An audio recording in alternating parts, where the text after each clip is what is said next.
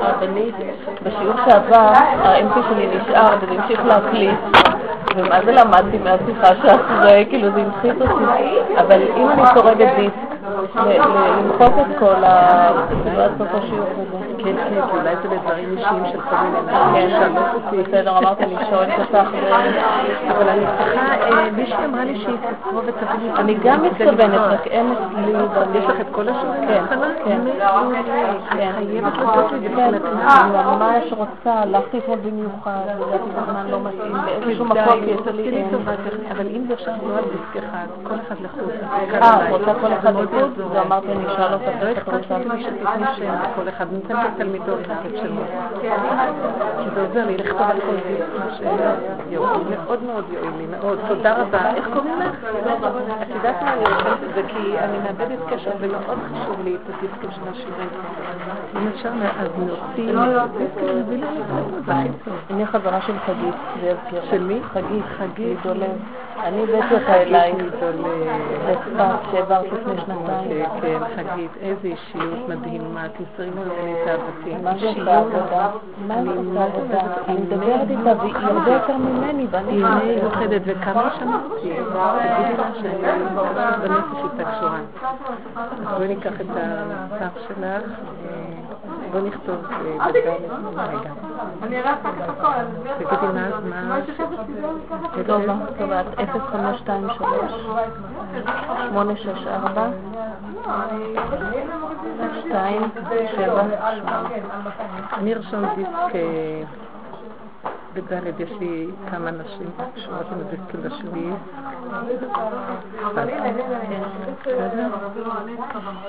טוב, נכון? כן. יופי. בסדר, קרולי, תודה רבה. איך? יערה קרולי. יופי, יערה? ככה קראו לך שהיית ילדה? שהיית ילדה עד לפני חצי שנה. יערה. יערה. והתפיס אותי מעלה מטה. וככה, אז זה טוב, אז זה שם טוב. זה שם טוב. הבעיה שעכשיו זה מטיס אותי. בטוב. לא. טוב, אני מתחילה. יכולה להתחיל. זה בצבע מפק. אני לפני התחלת שיעור פה בצבע. כן, בעזרת השם יתברך, כן, מספרי לחברות, תודה רבה, סליחה על הפעם שעברה עוד פעם, בסדר?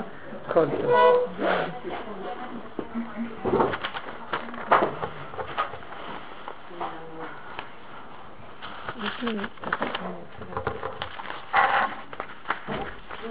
אחרי שהשיעור ייגמר, סליחה, יש לי כאן כאן דיסקים שהטלפון הזה רצו, אולי לא תבוא לפה, אפשר להעביר לה?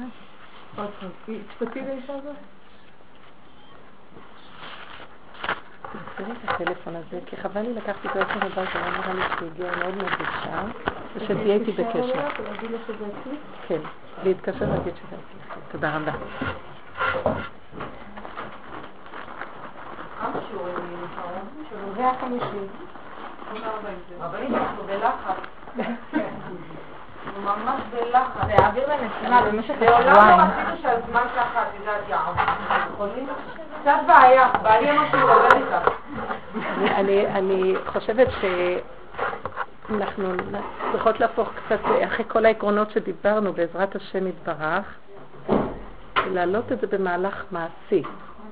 וזה תלוי הרבה בשאלות והתשובות שאתן נותנות. השאלות שאתן שואלות, וכמובן שיש לי הרבה תשובות לתת. אבל שתדעו לכם שהשאלות בעצמה נותנות את התשובות. השאלות תחשבו שזה ממני. השאלה עצמה, אם מתבוננים לעומק, יש בה את התשובה.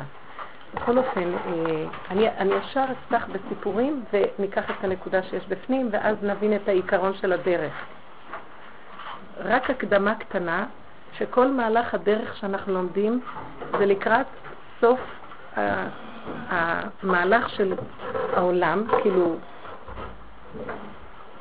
כתוב אין נגלים רק בתשובה, והתשובה שנצטרך לעשות צריכים ללמוד איזה תשובה, כי זו תשובה אחרת ממה שאנחנו רגילים בעולם התורה לתשובה. כי כתוב שאין אליהו בא רק להחזיר את הצדיקים בתשובה. זאת אומרת, את עם ישראל שכבר שומר תורה ומצוות. כמובן שכל העולם יצטרך לעשות תשובה. אבל התשובה האחרונה תהיה לשוב. לא מהרע לטוב, הבחירה של סור מרע ועשה טוב, שזה התשובה שבתוך העולם של התורה, שזה רבנו יונה, שערי תשובה. וכל ההלכה שקשורה בזה, איך עושים תשובה? אלא זאת תהיה תשובה. הגאולה הראשונה נתנה לנו את הכוח לברר את הטוב מן הרע, ובזה החכמים עוסקים בכל הגמרות. התשובה האחרונה תהיה לגלות את האלוקות שנמצאת בעולם, להעלות את השכינה ולגלות אותה. זה לא יהיה תשובה מהגדר הראשון, שאנחנו נמצאים בדעת ואנחנו צריכים לברר את הדעת. הגאולה האחרונה תהיה, תקשיבו טוב, זה לצאת מן הדעת. אין משיח בא רק בהיסח הדעת. ולשוב למה? לגילוי של האלוקות שהדעת לא נותנת לגלות. וזה מה שאמרו לגבי התורה, הלוואי אותי עזבו ותורתי שמרו. לצורך תיקון התורה, העץ הדעת בעולם התורה, הלוואי לא יתעסק באלוקות. לא להתעסק ולחפש השם. אין פשוט. יודעים שיש השם ועובדים אותו לפי הגדרים שחז"ל נתנו, תפילה, כל השאר הולך על עיקר דינים, הלכות, לימוד התורה והגדרים. עבודת השם זה כל אחד לפי יכולתו, אבל בגדרים האלה. ואילו המהלך האחרון של התשובה יהיה לחפש את האלוקות, וחיפשו את השם בדוד מלכם בנרות. חפש את ירושלים בנרות, ככה את האור שנמצא בפנים, כמו שהנר מחורים ובצדקים מחפש. וזה מהלך אחר לגמרי. והמצב של גילוי אותו אור יהיה חייב, האור של עץ הדעת, או בוא נגיד, המציאות של עץ הדעת סותרת את האור האלוקי. כי ברגע שאכלו מעץ הדעת נהיה חושך והאלוקות נסתתרה. והתגלתה הדעת של עץ הדעת. ואילו המהלך האחרון לגלות את האור האלוקי, אז האור האלוקי לא סובל את האור של עץ הדת, בוא נגיד, ועץ הדת לא סובל את האור האלוקי. זה שני מהלכים שונים לגמרי, ואז יש סכנה מאוד גדולה. כי אם אתה אומר לנו לסגור את הדת ולחפש אלוקות, אז זה סכנה ליהדות. מה נעשה עם התורה והמצווה? מה נעשה? אז אם אנחנו אומרים בכל הגלות, אחוז בזה ואל תנח ידך גם מזה, אחוז בזה שזה המצוות התורה כפי שבגלות אנחנו מכירים אותם, ואל תנח ידך גם מזה. יש כאלה שעסקו, אבל גם כן אחרי הרבה כללים בקבלה, מעשה מרכבה, עבודת השם בחסידות שהתעוררה וכן הלאה. אל תנח ידך גם מזה, אבל כל העיקר הולך אחוז בזה. לקראת הסוף יהיה אחוז בזה ואל תנח ידך גם מזה. זאת אומרת, המהלך מתחיל להתהפך, וזה יהיה מאוד מאוד קשה, כי אנחנו לא נוכל לעשות את זה ברובדים של עולם התורה. יבואו נפשמות, ומה שיותר נראה ומתאים, כמו שבחסידות מדברים על זה, עולם הנוקבה יעלה. זאת אומרת, יצטרכו, הנקבות יוכלו יותר לעבוד עם הנקודה הזאת, כי ממילא הנקבות לא עסוקות בבירור של עולם התורה כמו הזכרים, ואין לנו כל כך את המקום הזה שאנחנו אחוזות בזה. אמנם אנחנו גם מצוות בקיום כמובן, אבל הקיום שלנו הוא אחר לגמרי, פטרו אותנו מהרבה דברים, ואין עלינו, אנחנו לא נעזוב חלילה, כי יש לנו את המסגרת, אבל מהלך הנפש ששהתה במין גלות והתימות, יתחיל להתעורר לכיוון המהלך הזה, לעורר את כוח האלוקות שנמצא בתוך המציאות שלנו, ולהתחיל לעבוד על מנת לגלות אותו. ועל זה אנחנו מדברים. כל הדרך שאנחנו מדברים פה, לקבל כלים איך לעבוד בגילוי אותה אלוקות במהלך של קיום תורה ומצוות. לא חייב להגיד לסתור את זה, אלא במילא אנחנו לא נמצאות בשיא המעלה של לימוד התורה והעסוקות בזה. אנחנו עסוקות יותר במעשה, כאשר יש לנו את הגדרים שאנחנו עסוקים איתם בגוף של הדבר. חוץ מזה יש לנו מהלך של נפש מאוד גדול ורחב שהוא המום. ושם חלים כל הבעיות, שאם אנחנו לא נכניס את הכלים של העבודה, שם מתחילות הבעיות שיכולים חלילה לפרק גם את התורה, כמו שקורה. שאנשים עוזבים את התורה חלילה, או שיש ייאוש מאוד גדול, או שיוורון נפשי, או אם יש בושה מלעזוב את היהדות, אז בכל אופן בפנים יש שיממון וכעס ומרירות, והרבה דברים של שאלות גדולות שעלולות להביא חלילה למצב פנימי כפירתי ממש. ואנשים כמובן יתביישו לעזוב, אבל בפנים כבר אם יבואו לבדוק אותם, הם לא במהלך טוב בכלל. ואילו אם אנחנו מקבלים את הכלים איך לעבוד בגילוי האלוקות, גוף הגילוי האלוקות ייתן כוח לקיום התורה ברעננות יותר גדולה, והתלהבות אמיתית יותר גדולה לשמר את ההלכה ואת גדרי התורה. תודה רבה רבה. תודה לך. וזה מה שאנחנו עושים לעשות פה. ולכן זו עבודה שמתאימה מאוד לנשים. מהו אותו כוח של עבודת הנשים? איך נגלה את האור האלוקי? והדבר המדהים הוא שהאור האלוקי, שוב פעם, כמו שאמרנו, הוא לא שייך בעץ הדעת. הוא לא שייך בדעת. תקשיבו טוב טוב. האור האלוקי נמצא איפה שיש לסך הדעת. זאת אומרת, האור האלוקי מצא איפה שאין היגיון. והבלבול יהיה, אבל זה לא נורמלי, אבל אין איזה היגיון, זה לא מה שהתורה אומרת, זה לא... ברור שזה, מאחורי התורה מסתתר אור השכינה, רק בגלל שעשינו את העגל, אז אור התורה נפל בגלות כמו שהמצב שלנו, ומאז אנחנו קיימים את התורה לפי הגלות של הדעת, אבל באמת שזה קיים בפנים ואנחנו נצטרך לגלות אותו. אז מה יהיה? בוא ניקח דוגמה, אני נתתי הקדמה על מנת לקחת דוגמאות. סיפרה לי איזה מישהו לפני הרבה זמן, דוגמה כזאת, שזה קרה בירושלים, כן, אולי זה קורה בעוד מקומות, אני לא יודעת, אבל שהילדים שלה בתלמודי תורה, ובתלמוד תורה הזה, וזה דבר שקרה בירושלים, היא עלתה על זה שלילד שלה יש איזה דברים משונים שקשורים בנושא המיני. והיה לה מאוד מאוד כאבים. היא התחילה לעלות על מצבים שהיא ראתה שזה קשור למשהו שקיים בתלמוד תורה.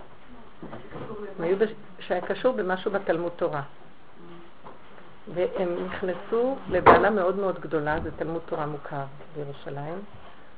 והם נכנסו בבעלה מאוד מאוד מאוד גדולה וסערה מאוד מאוד גדולה, והיא באה אליי להתייעץ בתקופה היא מה אני אעשה. והייתה המומה, והייתה מאוד שבורה.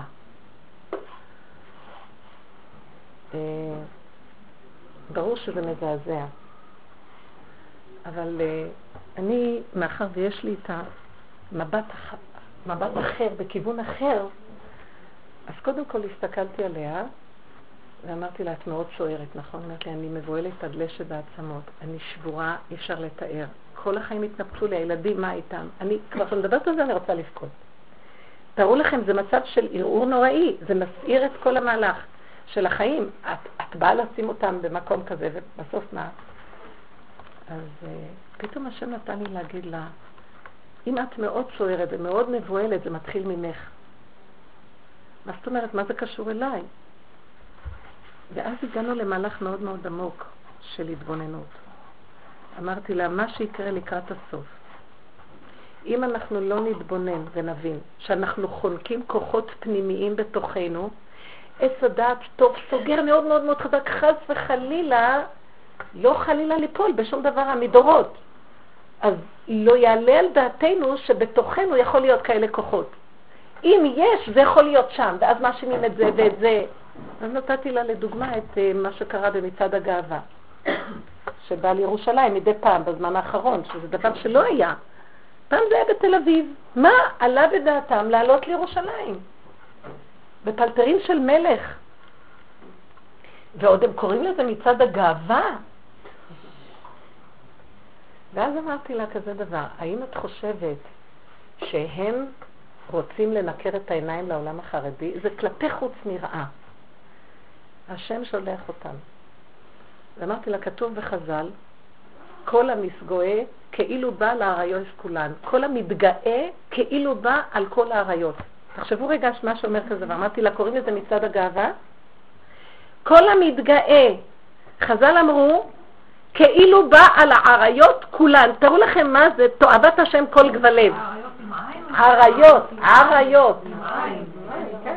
כאילו, קחו את פרשת קדושים, ששם יש את כל העריות, כמעשה מצרים, אשר את הבלות תעשה, ערבת אביך, עברת עם חלות גלה, ועד אותך, ועד עוד בת בנך, ובת אשתך, וכן כלל.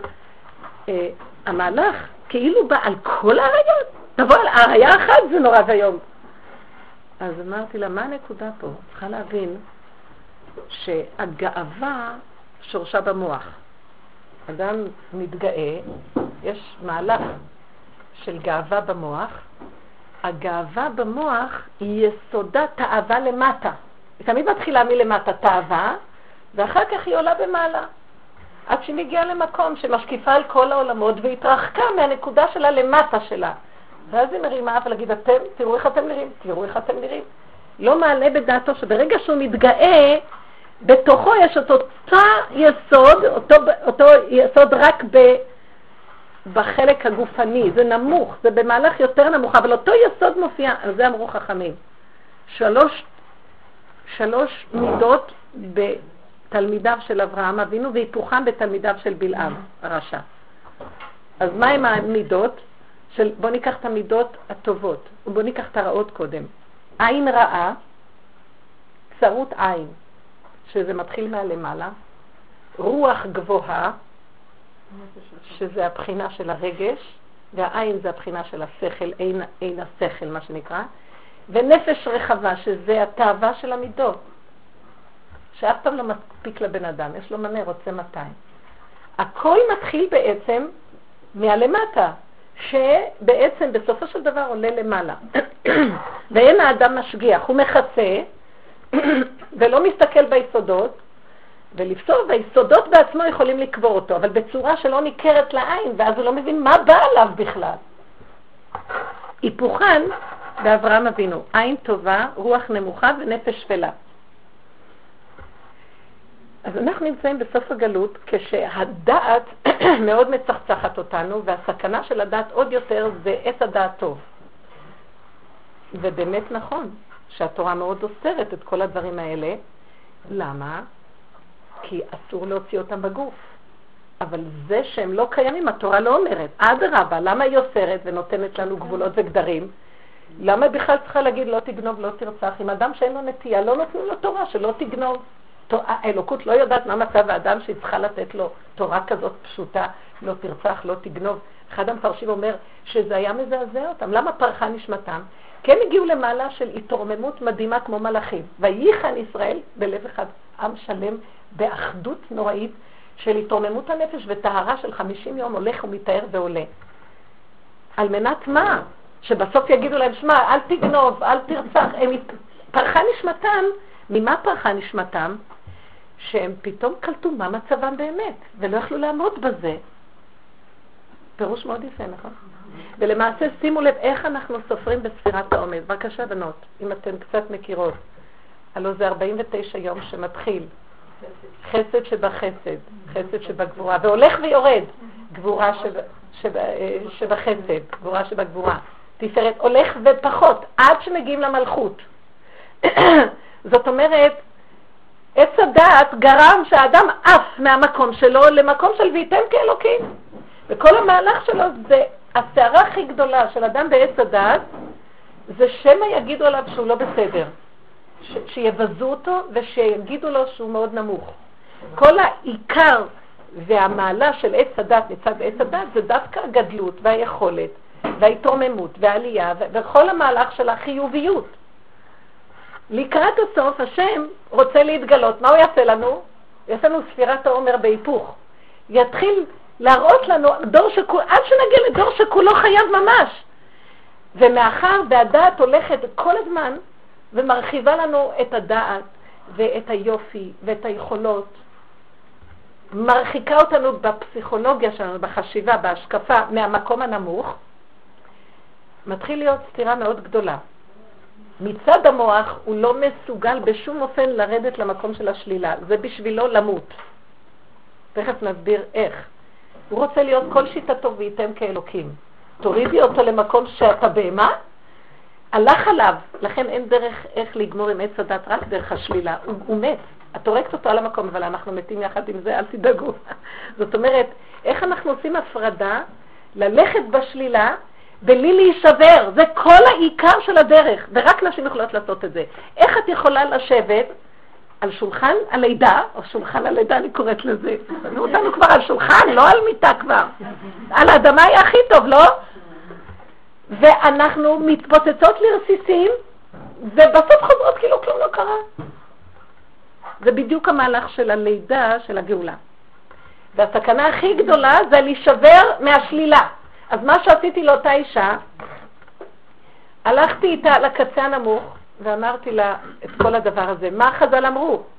כל המתגאה כאילו בא על העריות כולן. אז בא לנו מצד הגאווה ואומר למי הוא בא, את מי הוא מרגיז מצד הגאווה? את היהדות החרדית. ואת הערבים. כי גם הם הפגינו נגד. להבדיל אלפי אלפי הבדלות. זאת אומרת, אנחנו באים בזעזוע. איך אתם לא מתביישים לעשות כזה דבר? ואני זוכרת את הפעם הראשונה שבאה מצד הגאווה. בצהון כל העיר. כל הבד"ץ הכריזו הכרזות. כל האנשים יצאו לרחובות להפגין. אברכים, נשים וטף. ובחורי ישיבות. להגיד לכם, במצד האחרון, הבד"ץ הכריז לא לצאת לרחובות, כי כבר כמה בחורים התקלקלו. לא ללכת ולשתוק. ואז אני אמרתי בפעם הראשונה, אני זוכרת שנתתי שיעור ואמרתי, בנות, זה המהלך הכי הפוך מה שצריך לעשות. מה היינו צריכים לעשות אם היינו בעלי מעלה באמת? אבל זה אנחנו מראים לנו את עצמנו. למה? סגרנו ואנחנו עוד מתגאים. אז הם באים ואומרים, במה אתם מתגאים? אנחנו נתגאה בזה. ומצאתי לזה גם סימוכים מאוד מאוד יפה. פשוט שרש"י אומר לנו. כשבפרשה בספר דברים, כאשר משה רבנו חושב מחשבות איך למנוע את הגלות שהוא רואה שצריכה להיות גלות אדום, גלות מואב וגלות אדום, אז הוא אומר, אנחנו ניכנס, הוא נותן תוכנית לעם ישראל, בוא נעבור דרך אדום ולעשות תיקונים דרך המעבר הזה שלא יצטרכו לעתיד לבוא לעזות. הוא רצה לתקן את המצב של הנפילה לגלויות. אז הוא בא למלך מואב ואומר לו, תן לנו לעבור בארצך.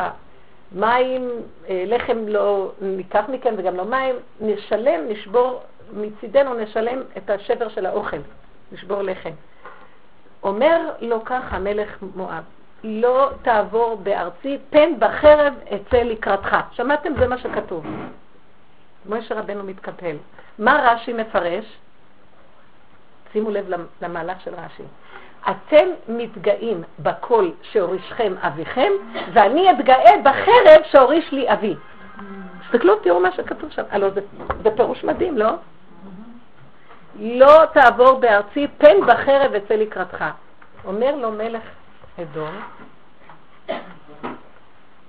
אם אתם, מה שקורה איתכם זה אתם קיבלתם תורה, אתם מתחילים להרים את האף, אתם יותר מכל האומות, אתם מעוררים את הקטרוג עליכם, אתה בא בגאוות הכל כל יעקב, ואני אבוא בגאוות הידיים ידי עשיו, לא תעבור בארצי. הייתי מומה מהפירוש הזה, תחשבו רגע, מה הוא רוצה להגיד לנו? שזה תלוי בכם. מאחר ואתם לא מתקנים את יסוד הגאווה, תצטרכו לעבור את כל הגלויות. עד שקם עלינו הרשע, הצער, הצורר הזה, היטלר ימח שמו. מה הוא עשה היטלר? הוא בנה את תורת הגזע הארי. למה פתאום עלה חרונו? עלה אפו בעם ישראל. כי ההתייחסות של עם ישראל והגדלות על הגויים שיש את זה במידה היהודית של אנחנו מיוחסים. אנחנו לא כמו כל האומות, היה מאוד בגלוי בצורה, לא עבדו אם זה נכון. זה עורר עליו כזאת חמת זעם שהוא בא לנפנף בייחוס שלו, וכל טיפה של איזה יהדות העלתה את חרונו בצורה שאי אפשר לתאר, עד כדי כך להשמיד, להרוג ולאבד, כמו אמן ממש. דווקא רצו להיות כמו כל הגויים, אז היו כאן הייתה הזערה. אז ממש את היפה לי בו בדעות כסף. כל הגויים היום יהיה שיש לו. אני לא מבינה כאן איפה באמת הייתה שנזעו. אני אגיד לכם, בעזרת השם יתברך. מה שברור מאליו שעם ישראל צריך לעשות זה לא להתערבב באומות, אין ספק. אבל לא לאחוז בגאווה שאנחנו, לא להפגין את זה החוצה שאנחנו שונים מהשני. עם ישראל היה צריך לדעת שאם קיבלנו תורה, סימן שאנחנו הגנבים הכי גדולים. כי אנחנו קיבלנו את התורה, אז כל האומות אמרו, מה פתאום שנקבל? מה, אנחנו חשודים שאנחנו גנבים? ואילו עם ישראל אמר, גם כן בהתחלה נדהם, מה? כולם קרא להם אותו דבר. רק עם ישראל אמר, אם השם נותן, אז הוא יודע שזה נכון. אנחנו היחידים שמוכנים לקבל את התיקון של קלקול עץ הדעת, שבעצם אחרי שאכלנו מעץ הדעת, אנחנו בתת הכרה. אנחנו במצב של נשתאבו כל הנחשים והקרבים של הבריאה לתוך מציאות האדם הראשון. תיבת פנדורה נפתחה לו, מה שנקרא. ועם ישראל היה היחידי שמוכן להודות בזה ולקבל את התיקון. אז עכשיו, אם אדם מוכן להודות ולקבל את התיקון, אז הוא צריך להיות בשפלות הכי גדולה. הוא צריך לקיים את התיקון ולקבל, לא בגלל שאני יותר מכולם, אני יותר גרוע מכולם, ועליי מוטלת האחריות לתקן. ולכן אני התתי את שכמי לסבול בשביל העולם. אני עושה את התיקון מה שכל העולם רוצה, וזו מעלתו של עם ישראל. אז יעלה על הדעת שאני אלך להתגאות אל האומות שאני, אז מה אנחנו עושים? נכון, אנחנו קיבלנו את המקום, את העול הזה לתקן. אבל אנחנו שכחנו לשים את הדגש, למה קיבלנו? קיבלנו כי אנחנו קלקלנו. מה עשינו? כיסינו על קלקלנו ובחרנו להתגדל בזה שאנחנו עושים תיקונים. אבל מה זה ויקבע ליבו בדרכי השם? איך? ויקבע ליבו בדרכי השם. או, יפה. אז בוא נשאל את השאלה. ודאי שכשאנחנו נמצאים בחשקת העולם ובחשקת ההכרה שאנחנו הכי פושעים, כאילו אם קיבלנו שאנחנו חטאנו בעץ הדת, עזבו את האומות, הם באו מהרגליים של עץ הדת, של האדם הראשון. ואנחנו באנו מהראש. מי אחראי יותר, הרגליים או הראש? ברור שהראש, ככל שהוא יותר אדם במעלה, הוא יגיד, חטאתי להשם. זה מה שעשה דוד המלך. עוד שאול המלך מצטדק ואומר, לא, זה לא, אני עשיתי. ודוד המלך הוא עשה את התיקון הכי שלם לאדם הראשון. אדם הראשון התכסה, לא יכול היה לסבול, כי הוא כבר אכל מעץ הדת, ועץ הדת בשיטתו לא יכול לסבול את השלילה. אבל כל התיקון כולו הוא להודות, מודה ועוזב ירוחם. וזה כל המהלך של הגאולה האחרונה. אבל במהלך עצמו, הגלות זה התכסות הנקודה של ההכרה, והפחד שאם אנחנו נשאר שם, אנחנו גם ניפול בייאוש. אז בואו נזכור שבעצם אנחנו מצד המעלה, כדי קצת, בעץ הדת אין אלוקות, אז מה נחיה? מעץ הדת החיובי? אנחנו בעלי מעלה. נכון, טוב מאוד. אבל למה אתם מפגין את זה החוצה? אתם שומעות מה אני מדברת עכשיו? נכון, לעצמך ויקבע ליבו. אבל זה לא ויקבע ליבו מול הגויים. תגידי, מי אתה מתחרה בכלל? מטומטם שאין בכלל שום נקודה בכלל להתחרות איתו? זאת אומרת, איבדנו את הפרופורציה הנכונה של המהלך של העבודה, המדידה הנכונה בכל המהלכים. נכון, אנחנו קיבלנו את התיקון שאנחנו הכי גרועים. קיבלנו את ההודעה, אנחנו נחלנו מעץ הדת. עכשיו אנחנו מקבלים את התיקון. אז באיזשהו מקום, אני כל הזמן אעמוד מול המצב הזה, אז אני אשבר. אז מה אני עושה? אז אני אומר, לא, אני מזכיר לעצמי, זה בעצם המהלך שקיבלתי את האפשרות לתקן. נכון. אז זה ויקבע ליבו בדרכי השם. לזכור שבעצם זכינו לקבל את התורה, זכינו למעלה מאוד גבוהה רוחנית כדי לתקן זה, כי בלתי אפשרי לתקן את זה בלי הכוח האלוקי. אבל האם יעלה על הדעת שעכשיו מותר לי להתגאות על הרגליים? שחטאו, לא, אני גרמתי לחטא, אני הראש גרמתי לחטא של הרגליים. האם מותר לי להתגאות בזה ולהפגין כלפי הרגליים? תשמעו, אתם למטה, מה אתם מקשקשים בכלל? אני גרמתי למצב הזה, את זה שכחנו, כי בחשקת הגלות אנחנו כל כך בפחד להיטמע באומות שהיינו צריכים להחזיק את המקום הזה. ככל שבתוך עצמנו שכחנו את המהלך הזה, חרון הגויים עלה יותר. תבינו את המהלך, זה באופן אוטומטי קורה. ככל שאת, אמרתי לאותה אישה, ככל שאת חושבת שאת מסודרת ואת לא רואה את יסוד הפגם שלך, יכול לקרוא לילד שלך משהו, את מבינה? לעם ישראל בירושלים, ככל שמעבדת ומכל החברה החרדית יעמדו ויגידו אנחנו קדושים תיאורים ואתם שפלים שבאומות או שפלים שביהדות לא יכולים וזה באמת נכון. אבל למה המצב קורה? כל מה שקורה בא בעטיין של ישראל. חז"ל אמרו ככה. אין הקדוש, כתוב ככה, כשהקדוש ברוך הוא רוצה להוכיח את עם ישראל שיעשו תשובה, זאת אומרת ישובו לשורש כי התפזרו מהנקודה, מעמיד עליהם מלך שגזרותיו כאמן, כדי שיחפשו את עצמם ויעשו תשובה. לא להאשים את האמן הזה. האמן הזה זה רצועת מרדות, שבא להכות, שהיא כבר משמורה אצלו מקדמת דנא. אבל זה לא קשור אליך עכשיו להאשים אותו, אלא תחפש את הנקודה. עכשיו אני אמרתי לה ככה, וזה מה שאני רוצה במעשיות להגיד לכם. תדעו לכם שאני אמרתי לה ככה, המתוקה שלי, תחפשי את עצמך. את חנקת את האש שלך, את עובדת במקום מאוד גבוה רוחני, בכלל לא מסתכלת שיש לך נטיות, דרכים, לא מסתכלת על המקום שלך, את לא עובדת עם האש הזאת בכלל, ואת, אם אנחנו סוגרים את החלק הזה, ודאי שאנחנו צדיקות, יבוא יום ונחטוף כאלה מכות שהשם ירחם עלינו. אמרתי לה, תפתחי את האש שלך. מה פירוש? לא הבינה מה מדברת איתה. אמרתי לה, תדעי לך, כל דבר שאת רואה שמתעורר שם, זה קשור אלייך. אם זה מגיע עד כדי כך שזה תרבות רעה בתוך ביתו של האדם, זה כי אנחנו ישנים מאוד מאוד מאוד. עוד בעודו באיבו היה צריך להתעורר. אבל אמרתי לה, אין דבר, אנחנו ישנים ורק מהמכות נתעורר. אין דרך להחזיר אותנו כדי לגלות את אור הגאולה. אנחנו צריכים להיכנס לעץ הדעת רע. כי עץ הדעת טוב מושך את העריכות של הכס. אתם מבינים מה מתכוונת? אנחנו עוד הולכים בטבע של הדעת ומחסים שאנחנו צדיקים וטובים.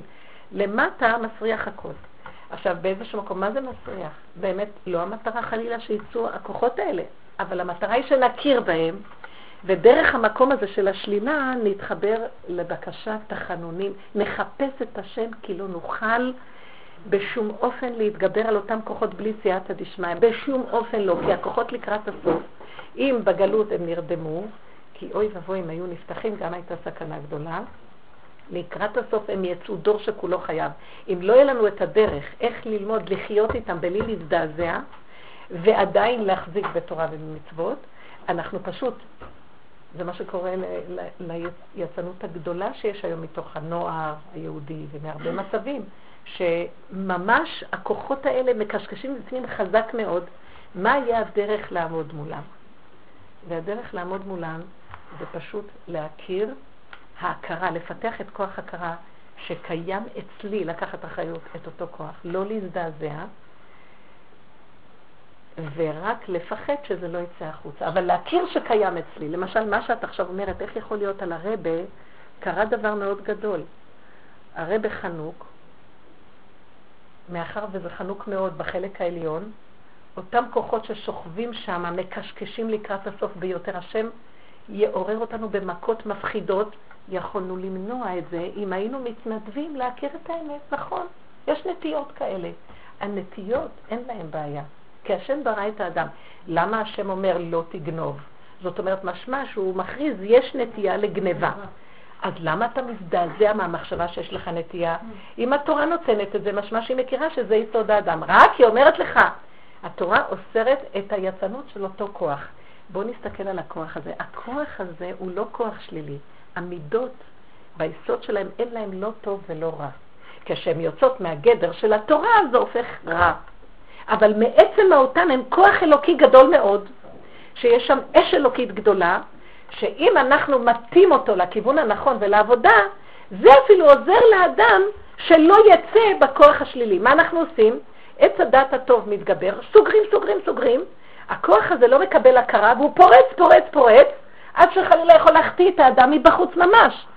אנחנו צריכים להבין את העיקרון ומזה לקחת את הדוגמאות. אם כן, בטח היו לך כל מיני, אחר כך היא סיפרה לי דברים, שבתוכה התעוררו כאלה רצונות, או התעוררו לה, או למשל בנושא של האישות, אני לא נכנסת בזה.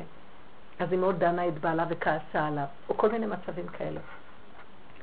אז אמרתי לה שאת צודקת, שבאמת צריך להיזהר, והתורה נתנה גדרים גם בנושא אישות, ולא כל אחד יבוא ויטול, כי הגוף מאוד מסוכן. התורה מאוד מאוד גדרה את הגוף, בגלל אחרי אכילת עץ הדעת, הגוף שהיה מאוד עדין דק, כמו גוף רוחני מאוד, הפך להיות עווה, גשמי, גס, לא רגיש, שיכול ליפול בשלילה מאוד גדולה כמו הדורות הראשונים, לפני נתן תורה. לכן התורה מאוד גדרה את הגוף. אבל את דנה את בעלך מצד הנטיב, את מסתכלת עליו כאילו משהו אצלו חולה. אמרתי לה, לא, הוא לא חולה. זה כוחות פנימיים חנוקים שהוא רוצה לפרוץ אותם קדימה בגוף. זה שהוא פרוץ אותם בגוף זה לא טוב. את תביני אותו. ואל תלכי איתו בשערה גדולה, להאשים אותו, לסגור עליו, לברוח לו, ולבקר אותו, אלא תביני אותו, תלמדי זכות, תתפללי לקדוש ברוך הוא מה אתה רוצה מאיתנו בגלות הזאת, תעלי את אותם כוחות שהתעוררו, ותסתכלי שגם לך יש אותם, רק לנו בקלות הם נחנקים יותר מהר. מדוע? כי אנחנו תרודות, בגנו של העולם הזה, של איך להכיל, איך להלביש, איך לקנח, איך לסדר עבדים שאין להם כבר כוח, תנו להם רק איזה מיטה לישון ואיזה ארוחה קטנה לאכול, מי בכלל? שימו לב, הכוח הזה, שימו לב מה עשה אחשוורוש, שממנו לומדים הרבה את העניין ההלכתי בנושא שלישות.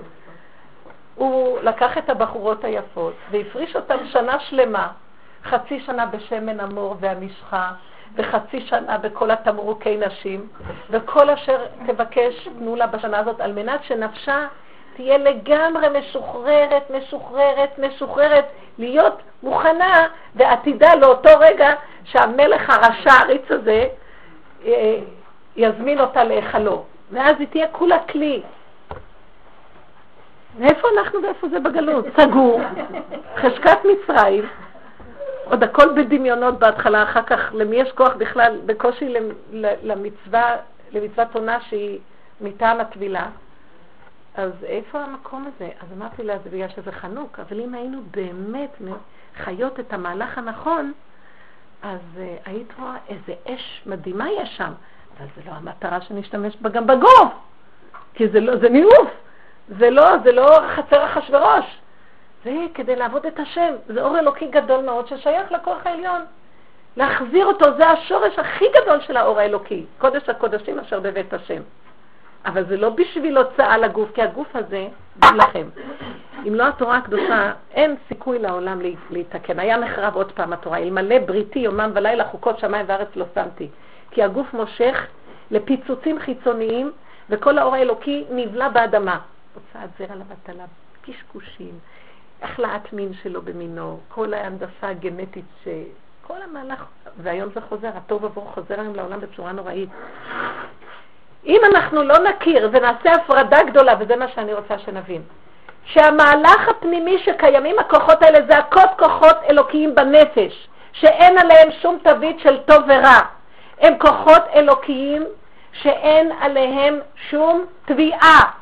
האדם שעולה לידון אחרי 120 לא טוענים נגדו מדוע הייתה לך נטייה לגניבה. מדוע גנבת, ישאלו אותו. אז יגיד, כי נולדתי במזל גניבה, אז למה נולדתי? אז יגידו לו, נולדת, זה לא רע, זה נולד במזל כזה, זה מזל. הנטייה עצמה היא מאוד טובה, אז למה לא גנבת את הטרפים של לבן? למה לא השתמשת בגניבה, אם כבר בצורה חיצונית, למהלך טוב? יש בזה מהלך. הגניבה עצמה היא לא מהלך של גניבה. בואו נגיד עוד פעם, אני אגדיר לכם, את הלוחות הראשונים שמשה רבינו הביא לעולם, וכבר אז היה יכול להיות התיקון הכללי והגאולה השלמה. אמרו חז"ל, חרות ממלאך המוות, חרות בלוחות, חרות ממלאך המוות. הוא רצה כבר, משה רבינו היה במעלה הזאת, והוא רצה גם לזכות את העם למעלה שלו האישית.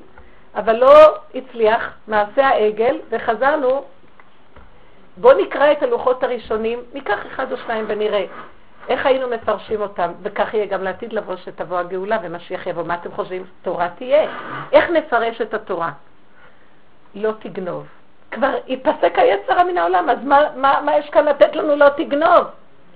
אז כבר זה לא יהיה במהלך שלא תגנוב, כציווי. הלוחות השניים היו כציווי. יש יצר הרע. מה זה יצר הרע?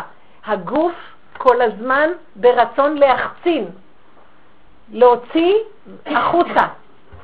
אז התורה נותנת לו גדר? לא. עכשיו כבר לא יהיה יצר הרע. אין צורך לגוף. הגוף יעבור למהלך של נפש. כבר לא יהיה שום רצון לבחוץ, שום רצון. מה זאת אומרת? לא תגנוב, תקרא לא תגנוב, ואתה תגיד ככה. ברור מאליו, אני במצב של התקללות עם האלוקות. האלוקות זה מהלך העולמי. אם אני קשור לאלוקות, כל העולם של השם, ואני של השם, וכל העולם שלו, ואני שלו, והעולם שלי ושלי שלו, למה לי לגנוב? הכל שלי. כל החמדנות. חמדנות זה כשבא המוח ואומר, זה שלו, זה שלך, זה לא שלך. אבל אם יהיה התקללות אלוקית, בשביל מה אני צריך לחמוד? הכל שלי. אדם חומד את מה ששלו? לא. לא תינף. בשביל מה לי בכלל לבגוד ולחפש אהבה שם? כי פה אין לי. אבל תהיה אהבה, התפשטות אהבה, ולא יזדקקו בכלל, לא יהיה מסכנות של חסר לי משהו. אז למה לי בכלל ללכת, להתפתות לעשות את זה? זאת אומרת, תתגלה אור אלוקית גדול שימלא את החסר של הגוף. אז לא יצטרכו שום דבר. לא יהיה פיתוי, זה כבר... התורה תהפוך להיות מגדר של ציווי, תיזהר לך, ככה לא, ככה כן, למצב שהכל בסדר ואין שום צורך אפילו לצוות אותי. עדיין ילמדו את התורה בגדר הזה. למה? כי לפני שניתנה, שחטאו בעץ הדת, גם כן היה דואליות בעולם. היה יום והיה לילה, נכון? ויבדל השם אלוקים את האור והחושך, והיא יום, והיא ערב והיא בוקר. אז היום ראשון, היו הימים, ויבדל, השם הבדיל. זאת אומרת, הייתה דואליות בעולם. אבל אין, וירא אלוקים כי טוב. על שניהם, נכון? על היצירה? אין הבדל בין זה לזה. יש, כמו שתגידי, ירוק צהוב, יש הבדל ביניהם. אין לי עדפה. בין היום ללילה, אצלי זה שווה. היה דואליות, אבל הם היו בגדר של אחדות עם הבורא. זה לא היה יתרון או חיסרון לזה או לזה. ולשם נעלה כשיבוא משיח. שילמדו תורה, אבל בלי... עץ הדת. זה טוב, זה רע. זה אני לא רוצה, זה אני כן רוצה. זה שני מצבים שהם טובים, אבל הם שונים. לא יהיה לי פרשנות של העדפה כזו או אחרת. אתן קולטות מה אני מדברת? כן. עכשיו אמרתי לה, ההכנה לגאולה יהיה ירידה מעץ הדת של הפרשנות הנוראה הזאת, זה כל היום. זה טוב, זה לא טוב. וההחצנה החיצונית, שאנחנו צריכים לשמור את גדרי התורה על ידי שאנחנו מתבררים. ברור מאליו, כי אם לא, אנחנו ניפול בגוף לעשות רע. לקראת הסוף, נשמור את מה שאנחנו צריכים, אבל נתחיל לפרק בנפש את הפרשנות של טוב ורע. לא נתנדב לזה בנות, העולם יכריח אותנו, הניסיונות של העולם. אז באתי אליה בנפש, אמרתי לה, תשמעי מותה, כי את סגרת בנפש על הכוחות שלך, ואצלך הם קיימים רק בגוף, טוב ורע. אז זה ערב לך באיזה פינה. כל המהלך שיש לך בתוך הנפש, מה שאת רואה אצל הרבא, בתוך הנפש אין לו בעיה. שזה יצא החוצה, יש לו בעיה. למה זה יצא החוצה? כי הוא לא רוצה לראות מה יש לו בפנים, ולצוק להשם שזה לא יצא. ולקבל את עצמו עם הכוחות האלה, עד רבה, בכוח הזה יכול עוד יותר להגביר את לימוד התורה. וזה מה שיקרה לנו כעולם שנוטה לימין, שמחוסה לנו המהלך של השלילה, יש לנו פחד מאוד גדול מהשלילה, השלילה תרדוף אחרינו, דווקא את אשר יגורתי בעלי, ואז יהיו ניסיונות נוראים ולא נוכל לעמוד בזה, וחס ושלום יש שבירה מאוד גדולה. ועל זה אמרו החכמים בדור התנאים, יתה ולא אחמינה, אני לא רוצה להיות בדור הזה מהבלבולים שיהיו. וכל זה למה? כי הקדוש ברוך הוא עכשיו מתחיל לערער את עץ הדעת טוב ורע. אבל אסור לנו לעבור על איסורי התורה, שזה בגוף הדבר. נצטרך לעשות הבדלה מאוד גדולה. הגוף הזה... שאת לוקחת כוס, ברוך אתה השם אלוקינו מלך העולם, שמגיע יום שישי, שעה כזאת וכזאת, כניסת שבת, הלכות שבת, שמגיע השחר, שמגיע השעה, שמגיע היום הזה, שמגיע המצב הזה, את גדורה בגוף. חוץ מזה, אל תחשבי להימלט. אל תחשבי שאת כבר מסודרת. תחי את הסכנה, ואני ראיתי את זה בחוש מה שקרה לי, וזה התחיל מזה שאני... יום אחד אני עומדת בשבת, ואני רוצה להדליק את האור. ואני מחזיקה את היד ליד המתג. מתעלם ממני השבת. ולרגע נדהמתי, אמרתי, ריבונו של עולם, רגע אחד אתה לוקח לי את הזיכרון שהיום שבת, בשבילי לא יהיה שום הבדל. ואז אמרתי לו תודה רבה, והבנתי שהוא שומר עליי כל הזמן. זה לא אני... יודעת, אז אני... רגע, הוא לוקח את הכוחות, פתאום אני ראיתי, זה בעצם הכל אתה. לי נדמה שזה אני כעץ הדת מאוד שולט. לרגע הסתרת פניך, הייתי נבהל. אז אם כן, בתוכי הבנתי, אם אתה לא שומר עליי, אין לי חיים, בורא עולם. אז התחלתי, במקום לסמוך על עצמי שאני יודעת מה אני עושה, אני לא יודעת כלום. וקראו לי סדרת מהלכים כאלה, בכל מיני דברים שהייתי פשוט נדמת. ואז ששמעתי, או שמישהו אמר, הנה, חללת שבת. לא אמרתי לה, אבל אמרתי, גם אני. את לא יודעת שגם אני יכולה לחלל שבת? אם השם לא יעזר לי, אז רגע אחד אני לא חושב שזה אני בכלל. פתאום היה לי רחמים מאוד גדולים על אותה אחת, ואמרתי, החזקתי את עצמי כפושעת היותר גדולה מכולם. וזה החזיר אותי למקום שלי, וזה החזיר אותי, אוי ובוי לי. כי אם אני בתפיסה שאני פושעת, כי יש לי כוחות שהם יכולים לעשות הפך מה שהתורה רוצה, אז אם השם לא יעזור לי, אוי ובוי לי. אז מצד אחד להגיד לו, אבא תרחם עליי כי נתת לי תורה, תחזיק אותי. מצד שני בנפש נכנסתי, וזו העבודה של רבו שריה, למקום של מאוד מאוד הכנעה ושפלות, שלא תרימי את עצמך על אף אחד. הפסקתי להתווכח עם בעלי, גמרנו. אמרתי, נכון, אני לא מתווכח. זה עשה לי זעזוע פנימי מאוד גדול, וכל המהלך הפך להיות ככה. בפנים אני בפוטנציאל כמו כל אחד. אם השם לא ישמור עליי, לא אוכל לשמור את התורה. אז למה הוא הביא אותי למקום הזה? השתוות הצורה. זה הכל אלוקות. אתה מנהל אותה. אז למה אני צריכה להתקשר אליך? כי אני עדיין בגוף של חטא עץ הדעת, ויש לי תורה. אני צריכה לבקש רחמים, שלא יצא החוצה. בפנים מתחיל להיות מהלך אחר. כולם מתחילים להשתוות בעיניי. אני הולכת החוצה ואני אומרת, אין העדפה לאף אחד. כי כולם פרי כפיו של השם. האומנם לי יש כללים שגודרים אותי. אז יוצא שבגוף אני גדורה, בפנים בשפלות מאוד, אני לא מדברת על עצמי, אני מדברת מהלך של תמונה. בפנים האדם הוא במצב של שפלות, ולא מתגאה על אף אחד. ואז הוא שמור. והשם שומר שכל אותם כוחות לא יצאו לו. כי הוא מנווט אותי, ואז אני אומרת לו, הסתרת פניך הייתי נבעל, ואז יש לי ערנות מצד אחד על הכוח של הגוף שלו יצא, מצד שני על הכוח שכל הזמן לאחוז בו ולהיות בשפלות, אין יתרון. מה יתרון האדם בכל עמלו אשר יעשה תחת השמש? אין יתרון לאדם ועמלו. למה? יש צדיק ויש רשע, ואני ראיתי את מעשה הצדיקים כמעשה הרשע. מה זה? דבר אחד קורה לכולם. ספר קהלת, רצו לגנוז אותו, אבל בסוף אמרו לא, כי יש לו מסר מאוד מאוד גדול לעולם. כי אנחנו הולכים לאיבוד במהלך. לקראת הסוף אנחנו נצטרך להיות מיומנים בשני המהלכים, מה שנקרא בקי ברצו ושוב. מה זאת אומרת? אחוז בזה, ובוא נגיד אחוז בזה, תתחיל להעביר את המניות לכיוון נפש, ותזהר לך כל מה שקורה בחוץ. אמרתי לו אותה אחת, הכל יכול לקרות לנו. אם אני שומעת בחוץ משהו, מה קורה לי? כשאני הסתכלתי ככה והיא אמרה לי ככה, אז ישר שהיא דיברה על הרבי אמרתי, אבל גם אני יכולה להיות כמו הרבי. ונכנסתי לבעלה פנימית ואמרתי לו, אבא, אם אתה לא מחזיק אותי זה יקרה לילדים שלי. ונכנסתי לשערה פנימית והתחנתי לו ואמרתי לו, אל תעזוב אותי ריבונו של עולם, אני בדיוק הרי באותו דבר אנחנו, כולנו. למה זה קרה לו וזה יצא החוצה? כי הוא אין לו יראה, הוא לא חי את הסכנה שזה יכול לקרות לו. הוא לא רואה שכל רגע ואז הוא קשור איתו, וגוף הזה המצב שמכריח את הבורא להתגלות עליו, כי הוא חייב אותו, כי אם לא הוא בסכנה מאוד גדולה. וזה נקרא יראת השם, וזה אמרו על זה שמשיח ישב בפתחה של רומי. למה הוא מצא את המקום הזה לשבת?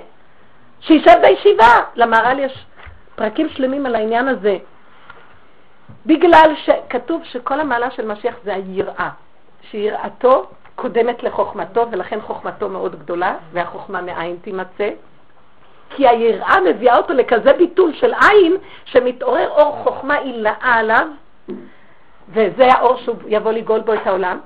אבל זה מקום שהוא יושב במקום שהכי מפחיד, סליחה, תחנה מרכזית של רונה, כל הדברים הכי קשים, זה מושג, זה פתחה של רומי. מה זה פתחה? תחנה מרכזית, זה פתח. כל המקומות שהכי מתרכזים, אני לא יכולה להגדיר אפילו מה, כאלה שבהפקרות ונפלו לקליפות הכי גדולות, והסכנה הכי גדולה שם. ואם הוא לא יחיה את הסכנה, ואם הוא לא יצק אז זה גוף המכריח אותו כל הזמן להחזיק בזקן של בורא עולם. בושרנה, תמשכו לו את הזקן. אמרתי כבר, לא נשאר שם שערות מרוב שמשכנו אותו. אז מה הנקודה? להתעקש. אז זאת אומרת, אמרתי לו אותה אישה מתוקה שלי, ודאי שעכשיו את שבורה וכאובה, ודאי שהמעשה לא נכון, ודאי שאין הצדקה למה שהרבי עשה. אבל תדעי לך, אם את רוצה שיהיה תיקון לילדים האלה ובאמת השם יעזור לך איתם, מהר תעשי תשובה, את. וזה מה שיציל את הילדים, שהרשים הוא ילך וימחק. תעשי עבודה בפנים, כי זה מתחיל מבפנים. אין לך את הכנה. אם תלכי לזה, לפסיכולוגים לזה, תעזבי. תעשי מה שאת רוצה, תלכי גם לזה, לא מעניין אותי. מעניין אותי את עכשיו. תתחילי כל הזמן להכיר את יסוד הפגם שלך וליצוק לבורא עולם. וכשאת היסוד של הבית חיה ביסוד הפגם למטה עם הצעקה אליו, כל הבית שמור וגדור. תשמעו מה אמרתי, קבלו את זה, אני אומרת לכם, זה עובד. מה קורה? אני רואה אצל משהו בבית, הדבר הכי קטן שלא נראה לי במשהו, ישר אני מתחילה עם צעקות להשם על עצמי, מחפשת את היסוד שנראה לי שהוא שייך, חפשו את זה. לשון הרע, פינוקים, התלוננות, כל מיני דברים. אפילו בנקודות האלה שאת מדבר דבר מפחדת. הרצון להתקשטות יתרה אצל הבחורים נניח, או בנות. ואז אני חוזרת ליסוד שלי, ואני צועקת לו, ריבונו שלום, כך בראת אותנו. אין לך טענה על הנקודה הזאת. אז אם אתה לא תשמור אותנו שזה לא יצא החוצה, כי העולם סוער ובוער עלינו, ואנחנו בספינה הולכת להתערף, והחיצוניות היום כל כך גדולה, איך לא? אז אם אתה לא קורא את האור שלך על סכנה, מה יישאר לך בעולם? ואת מי תיגל פה בכלל? תרחם עלינו ותעזור לנו. ותרחם עליי בראש ובראשונה. זאת אומרת, זה מתחיל ממך שאת מכירה את הקרקע. את לא יכולה לצאת עם תפילה כזאת כשאת לא מכירה את היסוד שלך. בגלל שאת חושבת שאת עוד צדיקה שמתפללת עליהם ואת כבר בסדר. תגלי את היסודות שלך ואל תפחדי. זה נקרא גילוי המלכות ששוכן איתם בתוך תומעותם. ומשם מתחילה גילוי השכינה.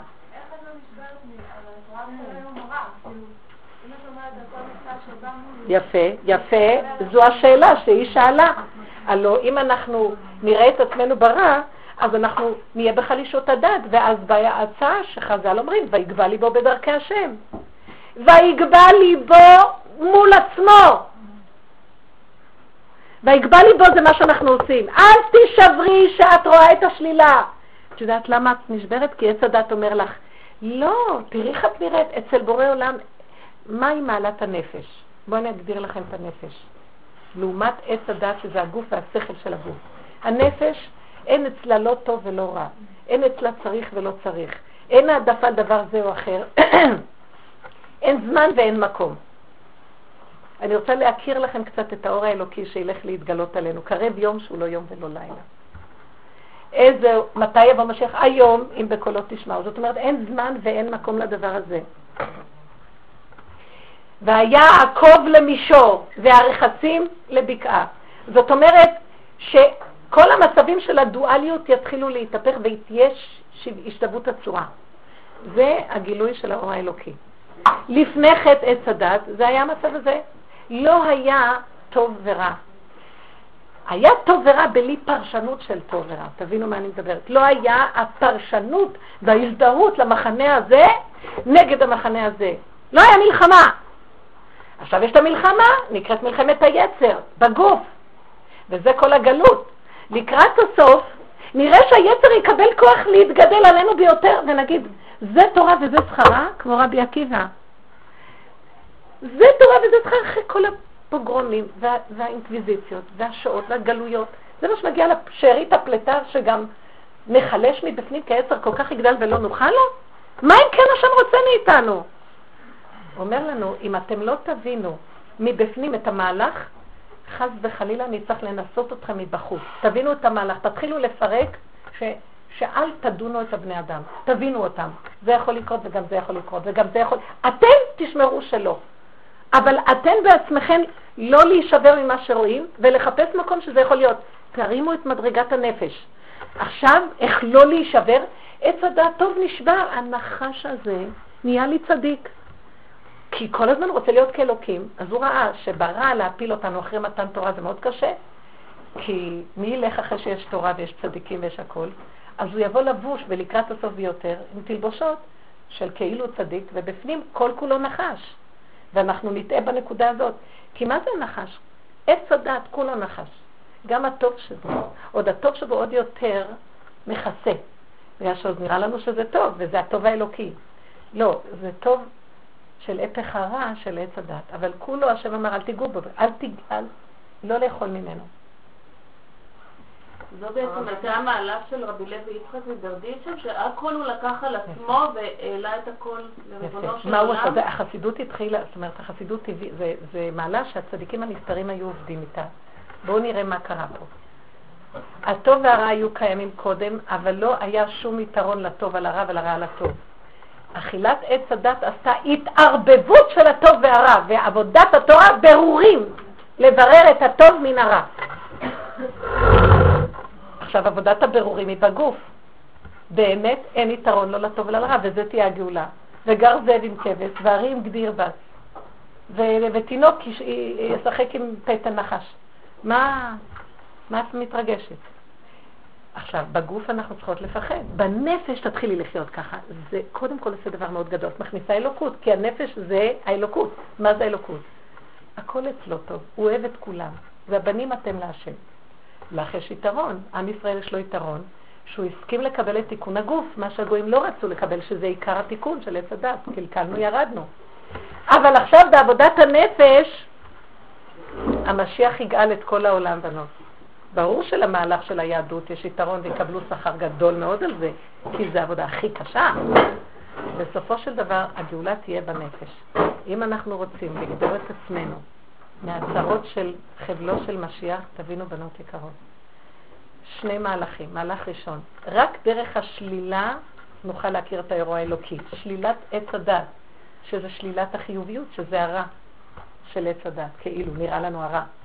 ודבר שני, באמת זה לא רע. תרגעי, תשלימי, תקבלי, תפרקי, תשחררי, בנפש. מה זה אומר? אל תפרשי את זה כשלילה. אל תדוני, אל תבקרי, אל תצפי, אל תרצי גם. כי הרצון רוצה את הטוב, ולא רוצה את הרע.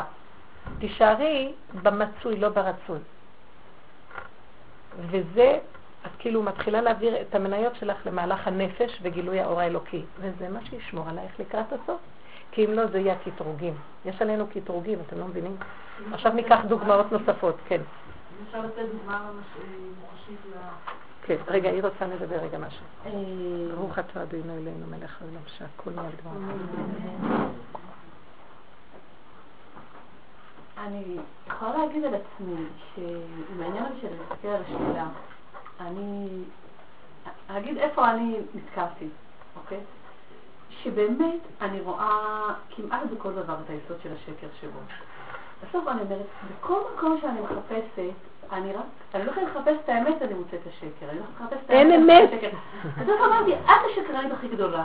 כנראה, את כל הזמן משקרת על הכל, ובסדר, אז אני כמעט כבר קיבלתי על עצמי שאני משקרת בכל, אבל... זה עושה צער.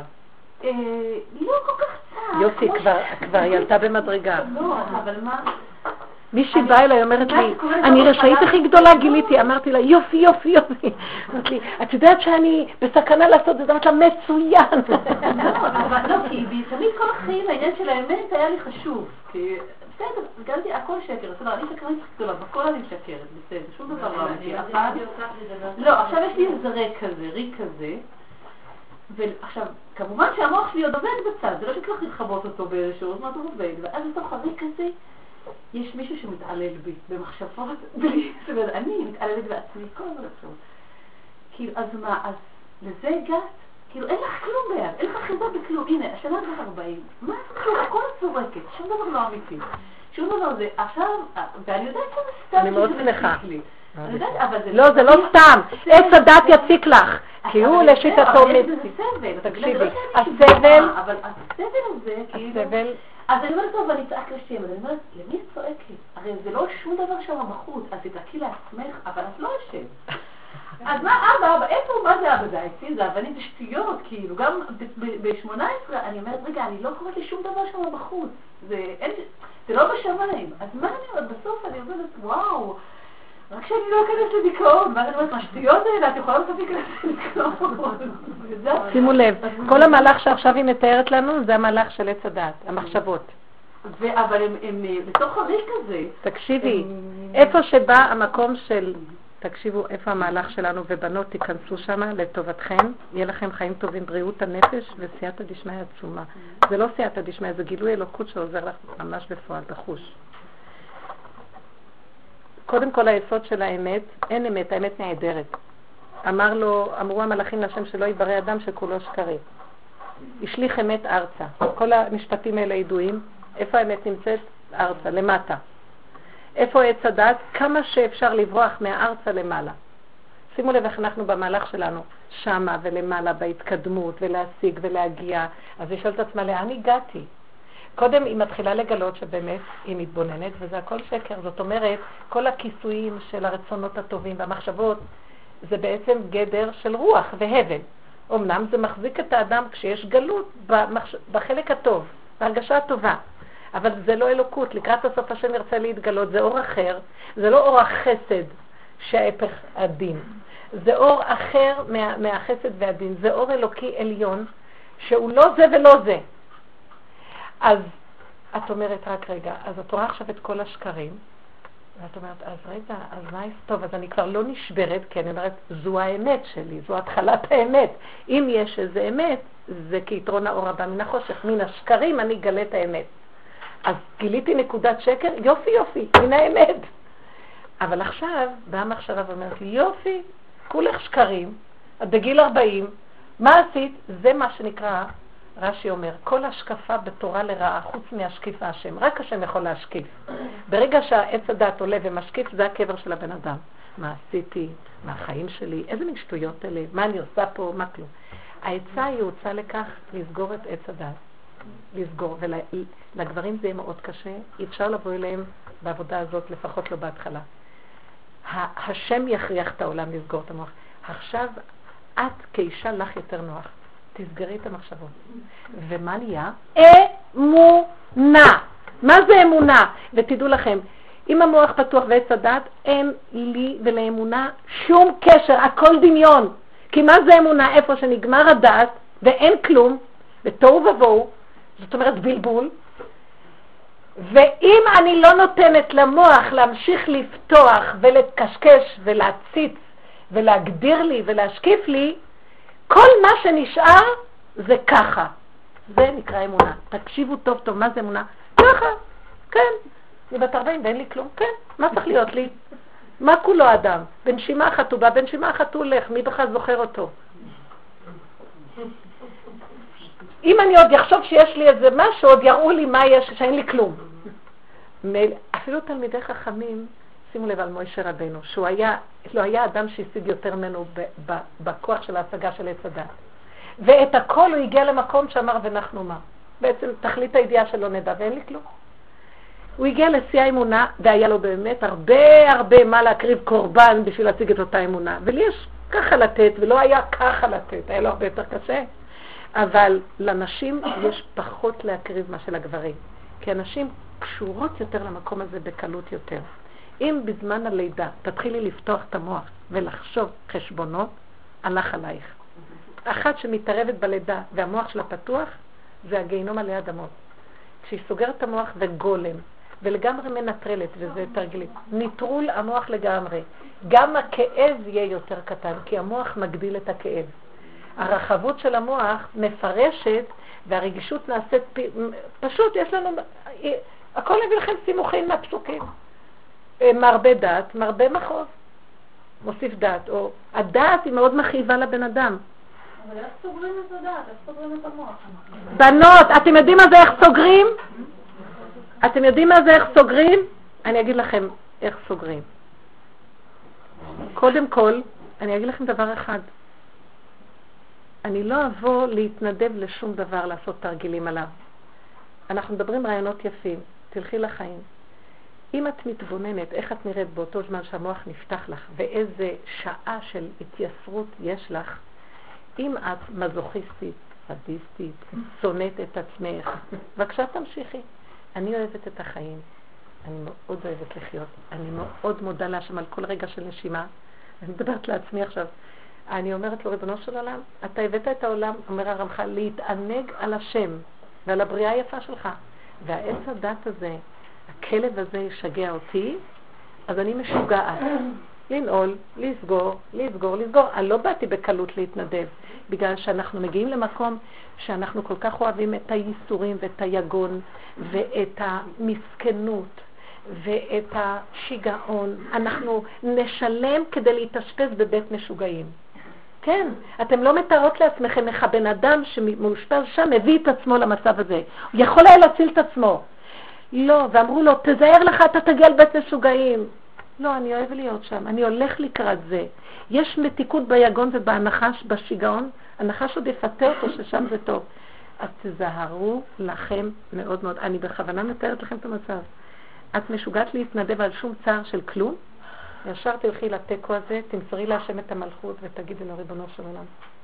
במילא בשנייה אחת האדם מת. מה עזר לו כל המחשבות האלה שהוא חשב? הלו ברגע אחד העולם היום, את לא יודעת מתי החיים, את לא מבינה מה שקורה בעולם. אנשים צעירים הולכים, פתאום ברגע נגמרים החיים. תחיה רגע טוב ואל תחשבי 5 דקות יותר. זאת אומרת, במיוחד מתי תתחיל לעשות עבודה? תתחילי לראות את המצוקה שאת נמצאת בה. למה את מתנדבת למצוקות? ומלא הן מגיעות. אם הן מגיעות, תסגרי מהר ותיכנסי לחדר האטום. לעוד להתנדב, לפתוח ולשבת איתם בסלון על כוס קפה? באמת, באמת זה כבר. זה לא רמה. את מסכימה להישאב. תתחילו להתעורר באיזה מדרגה הסכמנו. את, המוח שלך פתוח מאוד, שמתי לב. בהרבה דברים, גם אנחנו. מחשבות, פילוסופיות, הבנות, ידיעות. שום דבר. השיעור הזה המקום יחידי שאפשר לפתוח על מנת להכיר איך אנחנו נראים. תתחילו לזהות את עצמכם. דע את עצמך. תתחילו להכיר איך את נראית. את התכונות, את התוואים, את היסודות. מדבר קטן. איך את מתרגשת בקלות. איך מדבר הכי קטן עשית מזה כבר כזה שערה שבעצם עוד לא התחיל כלום. ועכשיו אם תדברי עם בעלך, אז הוא יתחיל להגיד לך, רגע, בוא ניקח את המהלך הזה ונתחיל לראות. יש כאן איזה יסוד אחד, זה לא כמו שזה נראה ככה. אבל את כבר התרחבת וכבר זה וכבר זה. זה הדמיון. 10 ילדים יכולים לשגע אותך במטבח בארוחת ערב. את יושבת לשם. הילדים יכולים לשגע ואת לא תשתגעי. הבנתם את המהלך הזה? לא. הרבנית דיברה שלא בלמה, אני חייבת את הרגע. אני רוצה ממש לתת ככה דוגמה שאני עברתי אותה. ואחרי השיעור, כל השבוע חייתי גן עדן. חייתי ממש בגן עדן, חייתי את הרגע כמו שהרבנית אמרה, ועשיתי הילולה והיה לי אורחים והיה כל מיני דברים שבדרך כלל הייתי מאוד מאוד נלחצת מהם, אבל באמת לקחתי את הדברים שהרבנית אמרה וחייתי את הרגע. שבוע אחרי זה גאנו. אז יום שני הלכתי לקניות, ראיתי איך השבת מתקרבת וחייתי... יום שני חשבתי על שבת, וכל השבוע ממש היה לי איסורים נוראים, וכאילו... אני ביום שישי הגעתי. עשיתי נסיעות כל השבוע, וגם בחמישי הייתי צריכה להיות באיזה מקום. הגעתי ב12:30 לירושלים, לשבת. ואז היו לי מחשבות, אבל מההתאמנות של לחיות את הרגע, בנות, אני רוצה להגיד לכם, בורא עולם, זה רק בורא עולם עושה הכל. תקני את הידיים, תיזהרי לא להיכנס לשערה, כי את לא נתנת לו להיכנס, את מסלקת אותו. הוא קיים שם, את פשוט לא יודעת מי הכין ומה קרה פה. החלות, סוגיות, הורגה, ניקיון. הכל, גם זה בשעתיים את מכינה שבת ל18 אנשים. מה אכפת לך עושים עוד 5 דברים או 6, ומה אכפת לך? אבל זה הכל בריכוז, לא לתת למוח. ידיים. זה האשת חיל, תסתכלו על האשת חיל. מה שאת מפיקה מהסיפור הזה, מהפיוט הזה, את הניקיון שאין כאן מוח ואין רגש. יש פעולות פשוטות נקיות, ויש מרב מקסימלי של ניצול הזמן והמקום. רק בורא עולם יכול לעשות את זה, אם את נותנת לו בכלים שלך. וזה מה שנקרא, ועשו לי מקדש ושחדתי בתוכה. ואגיד ככה, מה שהיה, היה לא חנובה. מה שהיה, את לא יודעת, תפני את הרגע. כאילו שזה יעזור לך לעשות משהו במה שהיה. וכאילו שזה יעזור לך לסדר את מה שיהיה. זה הכל סתם, זה התרחבות של המוח, והעץ הדת אוהב את זה. הוא שם קובר אותנו, את מבינה? כי זה עושה לו גדלות. כאילו הוא מנהל את העולמות, והוא האלוקים שבודק, וכאילו מה יש לך להציע לי? מה שצריך להיות הוא שיהיה, ומה שהיה לא היה כבר נגמר.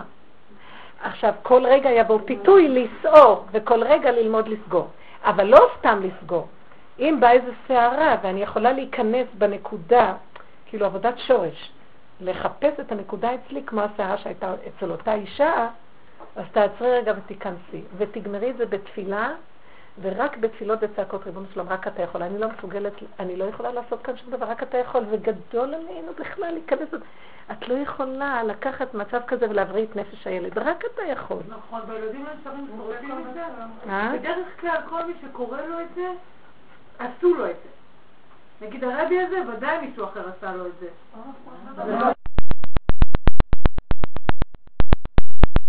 נכון, מי שעשו לו את זה, עשו לו את זה. או שהוא ראה שעושה. זה בוודאי, זה בוודאי. אין. לא מחייב, לא מחייב המציאות. אם לא תיפלו לו בילד הזה, הוא ממשיך את זה הלאה. טוב, אני יודעת מקרים. לא, מה שקרה הוא לא שעשו לה את זה פיזית. בבית היו עקמומיות שונות. האמא הייתה מאוד חזקה, שימו לב, יש לי מסר להגיד לכם.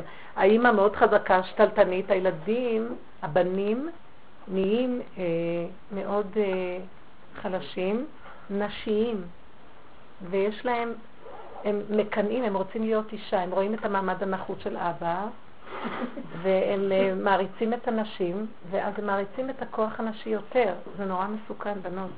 עשו חשבון נפש, אל תרצו לנצח. תשאירו את המעלה של כל אחד במקומו. והוא ישלוט בה, הבא צריך להיות השליט בבית. איך? והוא ישלוט בה. ימשול בה. כתוב בתורה. זה מצד הכללה. מצד, בוא נפרק את זה, מצד גוף הדבר יש לו יתרון עליי, והתורה מבקשת שאני אכבד אותו. זה לא אומר שהוא לא צריך לכבד אותי. התורה אומרת, יכבדה יותר מגופו. יוהבה כגופו, ויכבדה יותר מגופו. ואילו אני צריכה לכבד אותו כגופי. זאת אומרת, יש לו מעל, הוא צריך לכבד אותי יותר. מה זאת אומרת לכבד? חז"ל מגדירים. לכבד זה בנושאים גשמיים. אני צריכה לכבד אותו, להגיש לו את המעיל, לסדר לו את הדברים, להכין לו את הארוחה, כן? לתת לו את הכיסא, את הכבוד, את המהלך. הוא צריך לכבד אותי יותר מגופו, יותר ממהלך הגוף. אם יש לו 20 שקלים, לי הוא צריך לתת 22 שקל. חבל הגדירו את זה, כן? כמובן שלא עובדים נכון. למה הוא לא עובד נכון לתת לי? כי גם אני לא עובדת נכון. אז כל העבודה שלנו היא בגוף הדבר לעשות, בנפש של הדבר לפרק. אל תאמיני שהוא מושל בך. את לא צריכה שאף אחד ימשול בך, רק בורא עולם. תבינו, וגם בורא עולם לא רוצה למשול באדם, הוא רוצה להתקלל באדם. כי זה מעלת ההשתוות של הצורה. אז בגוף הדבר לכבד את הכללים של התורה, בנפש לפרק. לא משום שאת מפחדת ממנו, אז את צריכה מישהו שימשול בך. את לא צריכה שאף אחד ימשול בך. את צריכה לקיים את מה שתורה אמרה. זה נקרא לשמה. לא בגלל שיש לי יתרון. הרבי מבריסק היה עושה כך. הוא היה נותן צדקה, אז הוא היה עושה ככה. הוא היה נותן את הצדקה, קודם כל נותן את המטבע לעני ואומר, זה בגלל שאני רחמן בטבע. אחר כך הוא היה נותן את הצדקה השנייה על אותו עני ואומר, זה בגלל שהתורה ציוותה אותי. זאת אומרת, מצד המעלה הייתה לא התבוננות. אין לך שום יתרון אם את מפחדת מהבעל, כי הוא מושל בך. כן, את לא תסכים מישהו ימשול בך. למה שימשול במישהו בכלל? למה שאחד ימשול על השני? זה כללה. זה המצב עקום שנוצר כתוצאה מעץ הדעת. בנים אתם להשם. אבל מאחר ואכלנו מעץ הדעת, ויש לנו איזה מהלך של תיקון הגוף, הגדר הזה קיים. התורה לא מרשה לתלמידי חכמים למשול בנשים שלהם. התורה, תלמיד חכם לא מתנהג, זה נקרא אשת חבר. יש מושג בהלכה שנקרא אשת חבר, שתלמידי חכמים מכבדים את אשת החבר כאילו היא תלמיד חכם. אתם יודעים את זה? ממש, יש מלאכים שלמים. רק מה, התורה ציוותה שיש גדרים מסוימים לתפקיד שנקרא גוף. אבל בנפש תפרקי את העבדות, תפרקי את התלות, תפרקי את האחיזה. תבינו את הנקודה?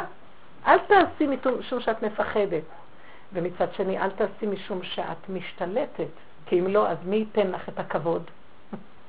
את לא מבינה מה קורה פה?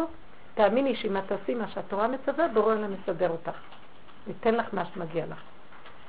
אנחנו איבדנו את הקשר עם הבורא, זה עניין הגלות. אנחנו עושים והכל הפך להיות גוף.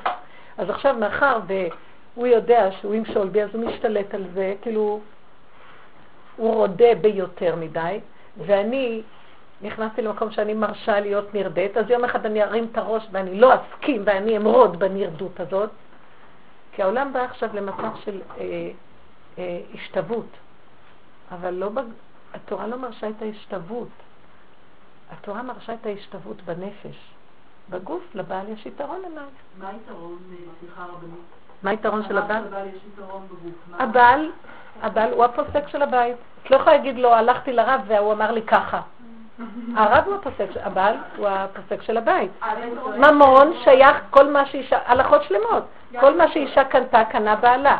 יש לזה הלכות בנות. עכשיו, מתי מגיע לאישה כסף? אם היא הולכת ועובדת ומפרנסת את הבית, הממון הזה שייך לבעלה. אבל אם בעלה לא יהיה מוכן לתת לה מה שהיא צריכה לצורכי הבית, ההלכה לא תתיר לו. כי אם היא תרצה לקנות איזה מפה או איזה דבר שנחוץ לה גם לצורכי הנפש, ההלכה מתירה לה לקחת. אז הוא רודה בה ביותר מדי, ואז יש עליו דין. יש הלכות שלמות בדבר הזה. עכשיו, אם לאישה יש איזה נכס, מה שנקרא קרן, שהקרן שלה באה מבית אבא עם איזה דירה. לא רשמה אותו על שמו. אז הדירה שייכת לה. אבל הסחירות של הדירה, אם היא מזכירה אותה, שייך לבעל. מה ששייך לבעל, שייך לאישה. כי אם יש לו מהסחירות הזאת 2,000 שקל, אז הוא צריך לתת לה 2,500, יותר מגופו. אז תחשבו, הם תקועים מאוד, רק ברור. אם היינו הולכים לפי תורה באמת, המעמד של האישה על פי היהדות מאוד גבוה. רק מה? כלפי חוץ זה המהלך, לתת. עכשיו התורה גם חייבת אותו. אז יש השתוות הצורה גם בגוף הדבר. אבל אנחנו מנצלים. או שהבעל ינצל את המעמד שלו, לשלוט כי זה... או שהאישה תשתלט על הבעל. זה דבר נורא והיום. אז בעבודת הנפש זה המקום של המפתח לשחרר את המהלך. התורה מצווה תעשי, מצד שני בנפש את לא בעבדות, את בציווי אלוקי. אדרבה, התנדבת למקום הזה. את התנדבת לכימאתי את עצמך, כי היה רצון אלוקי. למה קוראים לה ארץ שרצתה לעשות רצון קונה? אז היא במעלה אפילו יותר גדולה ממנו. כי הוא נשאר במקום שלו של שליטה ואת מוכנה על מנת שהשליטה שלו תתקיים להיות משלטת. למה את רוצה שהשליטה שלו תהיה קיימת? כי יש שם ציווה. איזה מעלה. אני לא מבינות איזה מעלה יש לנו. למה אנחנו נראות כאלה? כי שכחנו את האלוקות ואנחנו חזים בעץ היבש הזה של גוף הדבר. כבר הגוף יבש. וזה מביא ייאוש ואז זה מביא נמרוד. אם היינו מבינים את המהלך היינו מתנדבים עוד יותר לעשות את הרצון האלוקי בדבר הזה. ולכן צריך לעורר את הנפש ולהשיב אותה למקומה. לכן נחזור לאותו סיפור עם אותה אמא ואותו בן. אם היא תבין שהנטייה באדם קיימת, רק במקום להפנות אותה למקום הזה, אז אמרתי לה תראי, אז עכשיו הילד הזה צריך לשים לב לאיזה חברה הוא הולך, וצריך להעסיק אותו הרבה, שהוא לא יהיה פנוי, לעזור לו בגוף, אבל היסוד של עשיית הדשמי הגדולה והעזרה יהיה רק אם את בנפש עושה עבודת נפש. כי אנחנו יכולים להתחיל עכשיו לחפש פתרונות פסיכולוגיים ומעשיים, אבל אין את הכוח של העבודה. לא, תלכי בעבודה, חוץ מזה תעשי גם נקודות נפשיות. אבל תעשי תראה להרחיק אותו מהחדר, את הרבה מהחדר. להוציא אותו מן החדר, ודאי. איזה שאלה יש פה? הרבה צריך להוציא לא אותו. זה כבר לא קשור אליה. זה דווקא קשור אליה, שתציל ילדים אחרים. היא עשתה מה שהיא יכולה, ובדבר הזה, תביני, אל תתרחבי, אמרתי לה. תצילי את שלך. למה אנחנו עשינו את זה פה? וכמה עלינו? אני לא יודעת, אני יודעת על דבר כזה. כי הם הכחישו כמובן, בית הספר הכחיש, המנהלים של התלמוד תורה הכחיש וכל הדברים. אני באמת לא מצויה בדבר. כרגע אני שמעתי רק את הסיפור הזה. אז אני אומרת לה, תצילי את הנקודה שלך. מה את הולכת לסדר את העולם עם הצדקות שלך? למה לא? תהיי חמודה, כן? למה שילד אחר גם ייפגע? למה? אם את יודעת מה שזה חובתך. נניח שהלכת והתרעת בתלמוד תורה, ויותר הם סגרו עניין. מה תעשי עכשיו? לא, סגרו סדר. מה, תלכי לטלוויזיה? לא. אז מה נעשה? מה שאני אומרת לכם. תרים מצעקות, זה אסור מן התורה, זה הרעיון, זה אסור. אסור לשתוק על דבר כזה בכלל. זה לא לשתוק, תמצרי את זה למי שיטפל ותלכי. את תלכי, את בנות, זה לא מדרכנו לכבוש. לכי לרבנים, תמצרי את זה, תסגרי עניין בשלום. ובעצנה לכת. כי את לא יודעת, זה נס. גם יכול להיות הרבה גילויים הפוכים, לא יודעת. אני לא יודעת, היום זה נורא מסוכן הדברים. לא ברור מאוד כל הדברים האלה. תזהרי לך מהדבר הזה, ולמלשינים לא תהיה תקווה. נכון שנעשה... במיוחד שזה אצל החרדים, אז זה מאוד... תקשיבי רגע, עד אל תהיי זאת שעושה, שיהיה רב אחר שילך. בסדר? בבקשה מכן. למה לכם להתרחב? כל התקנה שלנו לא להתרחב. אסור לי לשתוק. לא, אז תעבירי. יש מקום של דיבור שהוא לא הולך לתועלת, ויש מקום של דיבור שהולך לתועלת. תגדרי את עצמך בכיוון, מה שיהיה לתועלת, תלכי, תמצרי, תעבירי, תעוררי בנקודה. לא להתחיל לספר את זה לכל העולם, ולהתחיל לספר על זה ועל זה וללכת לו. מה תועלת יש בזה? זה גדרתה של השנה. ללכת בנקודות, להעביר, ולהוציא את הילד, לא הולך שם יותר, זהו. ואם יש עוד ילדים שאימהות... תלכו... תשמעי, כשדבר כזה קורה, ודאי שיש איזה פיצור. זה מאליו קורה. לא שזה... זה מאליו קורה. לא מצאתי את עצמי במראה, אבל רק בכלל אותם אמרתי. יש כל כך הרבה תמונות שזה קורה. יש כבר בישיבות קטנות שזה קורה היום. דבר קשה קורה היום, אני אומרת לכם. אני בנושא הזה של זה, מצד הגאווה, אני בזמנו דיברתי... מישהו שקשור מהבדעת וזה, ואז אני אמרתי, אבל זה לא המהלך בכלל, אלא שנזדעזע ונראה מה מחפשים מאיתנו, אנחנו מול בורא עולם, מה רוצים מאיתנו, בפלטרים של מלך כזה דבר? אז אני אמרתי, אבל גם אנחנו מתגאים בפלטרים של מלך, אנחנו בתוך התורה, שזו תורה של השם, איך אנחנו מרימים אף, ועל מי? לא יהודי אחר, אנחנו כבר לא שם באומות העולם, אנחנו עושים איפה ואיפה בתוך היהדות, אז הנה הוא מביא לנו, אז זעקה על תעד לב השמיים, אז הנה התוצאה, ואנחנו צריכים לעשות תשובה, אז מה נבוא? להוקיע אותם? הם רק המקל של בורא עולם, תראה לאן הגענו ממה שאני רואה שם, המצב שלנו מאוד מאוד נמוך, שהיה צריך להביא לנו כאלה אנשים להראות לנו תשובה, אם היינו מתעוררים קודם, היינו מתחיל לעשות חשבונות קודם לכן, ולא היית צריכים להביא כאלה שפלות אדם, להביא אותנו למהלך כזה. זה תיאס לדבר. דיברתי כי גם אני לא הלכתי לחפש לדבר, זה הזדמן בסיבה. אני אגיד לכם מה דרכה של אישה. אין דרכה של אישה לכבוש. תפילות וקשר בורא עם הכאבים, והשם מזמן סיבה. ואז הוא זמן לי סיבה לפגוש איזה מישהו שאנחנו מכירים, איזה מוץ בעידה החרדית. ואז יצא איזה דיבור, ואז דיברתי. הוא שמע את זה. אני יודעת שאחרי כמה פעמים, היה איזה פעם שנייה ושלישית, היום לא מרשים, ואמרו להישאר בבתים ולהתפלל. לא מרשים לתת להפגים. זה נכנס, זה לא יכול להיות אחרת. זה סכנת עולם. אנחנו מביאים עוד יותר את הקטרוג עלינו. למה זה מקומר אבל את החרדים דווקא, ולא את החילונים? אנחנו... כתוב בתורה. לא, אנחנו, ודאי שזה מקומם, כי זה מעשה סדום, זה לא מעשה שצריך להוכיח, יש עניין של הוכיח תוכיח, אבל אין משמע, אז תוכיח את עצמך. אם אתה מוכיח לשני והוא מקשיב לך טוב, אם שלוש פעמים הוכחת ולא מקשיב, עד שנתן לך מכות, לא מקשיב. והם לא הוכיחו את זה כשזה הגיע לירושלים, הוכיחו כשזה היה בתל אביב, עכשיו זה כבר בא להם עד הבית, בא לכולנו עד הבית. אז משמע שהתוכחה לא מתקבלת, אז את מי תוכיח? הוכיח תוכיח. אז הנקודה הזאת לא מה פתאום זה הם, אנחנו בהחצנה מאוד מאוד גדולה, עולם התורה מאוד בהחצנה, עץ הדת זה המחשבה, זה המוח וזה הגברים. אנשים יעשו תיקון מאוד גדול. אני לא חושבת מה עבודה עם האמא שקרה לבן שלה. איך? הבנתי שהאמא הזאת שזה קרה לבן שלה, הייתה במקום לא נכון בעבודת השם שלה, נכון? הייתה איזה טעות. אבל מה כן? בנות יקרות, אם אנחנו כבר נדבר, זה לא דבר שאני יכולה לדבר עליו בקהל כזה גדול, כי הרבנים גדרו את זה, לא לדבר על הנושא של האישות בדבר גדול, אבל רק אני אתן עקרונות. אני לא מדברת על גוף ועל מה הקשר הגופי של מצוות עונה ומה שהקשר, אני מדברת על משהו אחר. את עם עצמך, אישה זה מלשון אש, כתוב שהאש של האישה עדיפה משל האיש, אז היוד של האיש מפסיק בין המילה אש ונקרר קצת את האש. יש לו יותר מחשבה, נכנסת בו יצריות פחות גדולה. אז האישה כל כולה אש. וזה מתחיל מהאש, זה הכל מתחיל מלמטה. כי האש, איך דרכה? היא לא באה מלמעלה. עכשיו, כשהיא לא עובדת נכון והיא נחנקת, ותכף אני אסביר מה הכוונה לעבוד נכון, אז מה שקורה הוא, יהיה אש הכעס. זה יצא בכעס, זה יצא במחשבות מטורפות, זה יצא בפחדים וחרדות, זה יצא בכל מיני צורות. זאת אומרת, זה האש החיונית שקיימת למטה שהיא לא הולכת נכון. אז מה המטרה? קודם כל, מאחר ואנחנו כבר התרחקנו מהאש היסודית שלנו, שזה נקרא הגלות, חרב בית המקדש, שזה יסוד האש והקורבנות. להעלות את הכל להשם. היו מקריבים זה להעלות להשם את האש. עכשיו אין.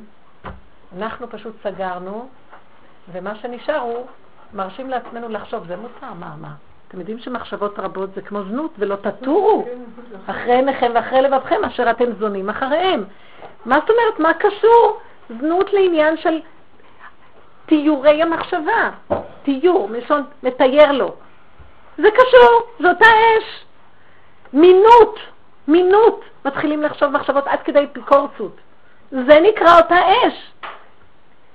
וכן הלאה. אז כל המידות שקשורות במחשבות, כל המידות שקשורות בהרגשות שקשורות לרגש, כעס, פחד, רצון לכבוד, קנאה, נקמנות, נטרנות, נצחנות וכן הלאה. זו אותה אש. תראו איך היא הולכת. זה נקרא זנות. לא, אנחנו, מה פתאום נצנוע? יכולה להיות צנועה עד לפה והפה פתוח, והיא שוחטת עם הפה את כולם.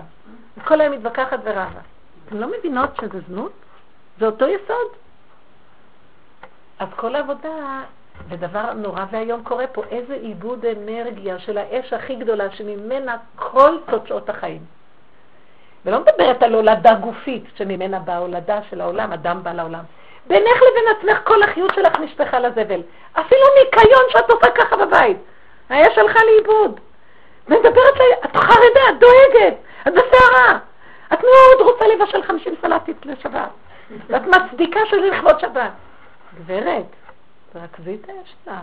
באש הזאת אני חרבתי, ובאש אני עתיד לבנותה. איך אומר הנביא, על בית המקדש?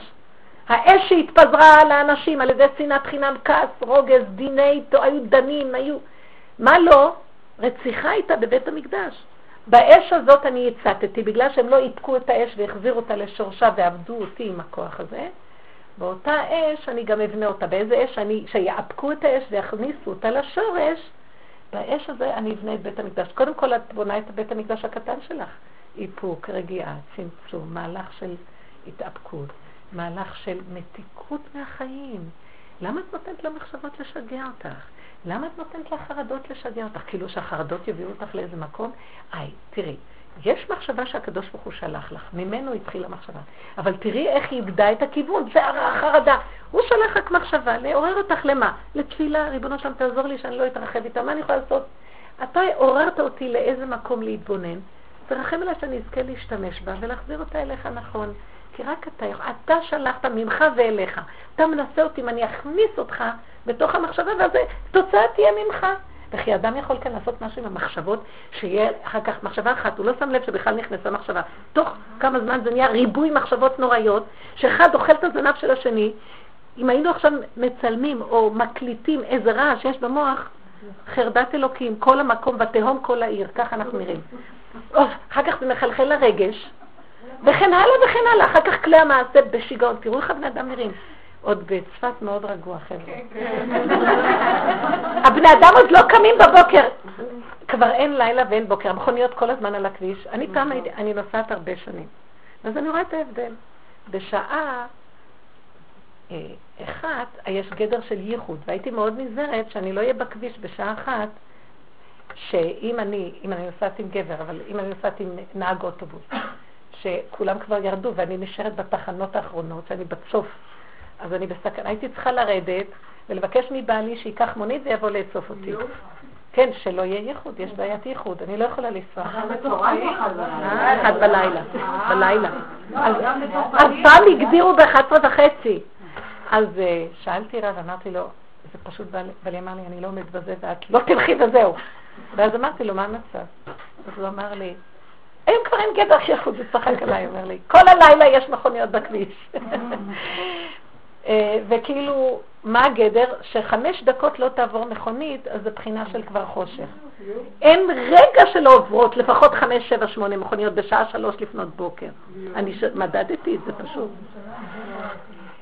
זאת אומרת, המצב הוא כזה שהתנועה היא לא נורמלית. אין בכלל מנוחה בכלל. במוח קורה אותו דבר, ברגש קורה אותו דבר. לא ניבא הסערה הזאת, והסערה אחרת. כל הזמן אדם עסוק, פול טיים.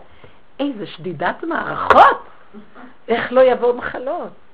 בנות יקרות, תתחילו להפק, תורידו את זה ליסוד האש הראשונית, ואז יתגלה משהו מאוד מאוד יפה. האש הבסיסית מתחילה להתעורר, שאת בכלל לא הכרת אותה כבר. ואש שממנה, היא מזכירה את אש האישות. אבל לא צריכים לבזבז אותה גם בגוף. תשמעו, אין דרכה של אישה לכבוש. נניח נדלקת לך אש אחרי שכבר, ברוך השם, את כבר סגרת המוח, את עובדת על זה מאוד.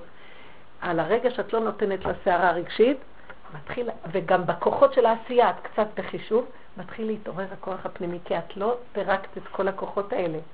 אז מה עכשיו תעשי? ישר את מחפשת עילה להציע לבעלך. כי התיאוריה הכל בסדר.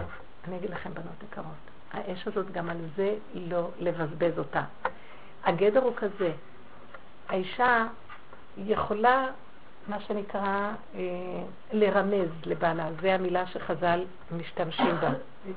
אם יש לה התעוררות, להתקשט, זה, לרמז זה כל העניין של ההתקשטות. מאוד מאוד בעדינות ולא בפה בכלל, אין דרכה של אישה לטבוע בפה חס וחלילה. שימו לב עד כמה האנרגיה צריכה להיות בעצמה אצל האישה, כל האנרגיות. מה היא צריכה לעשות? מרמזת. ומה המהלך? והוא יחליט כרצונו. היא כאילו מציעה בעידוני עדינות, והוא יכריע כרצונו.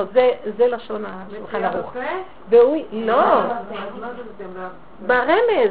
מתבשמת לו, מתקשטת לו, מסתכלת עליו קצת, עושה ככה חינקומים. אז מה? בסדר. נקה לו את הדש של המעיל. כל מיני דברים קטנים. הבן אדם לא קולט. אין דרכה של אישה לכבוש. אז מה? חזור לאחוריך. עכשיו, אם אין לך את העבודה, איך לעבוד עם האש הזאת? את שבורה, נכון? במסתרים תבכה נפשה.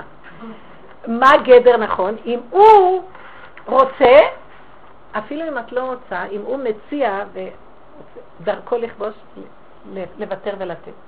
אצלו הסכנה יותר גדולה שלא יהיה נדחה ומסוכן לו. אצלך את יכולה להסכים. עכשיו, לא רק שאת יכולה להסכים, מלכתחילה למה לך בכלל? כי אם היית עושה עבודה פנימית, היית רואה, זה לא דבר בכלל שצריך להוציא אותו בגוף. מה יש כבר מהגוף הזה? מה יש מהגוף הזה?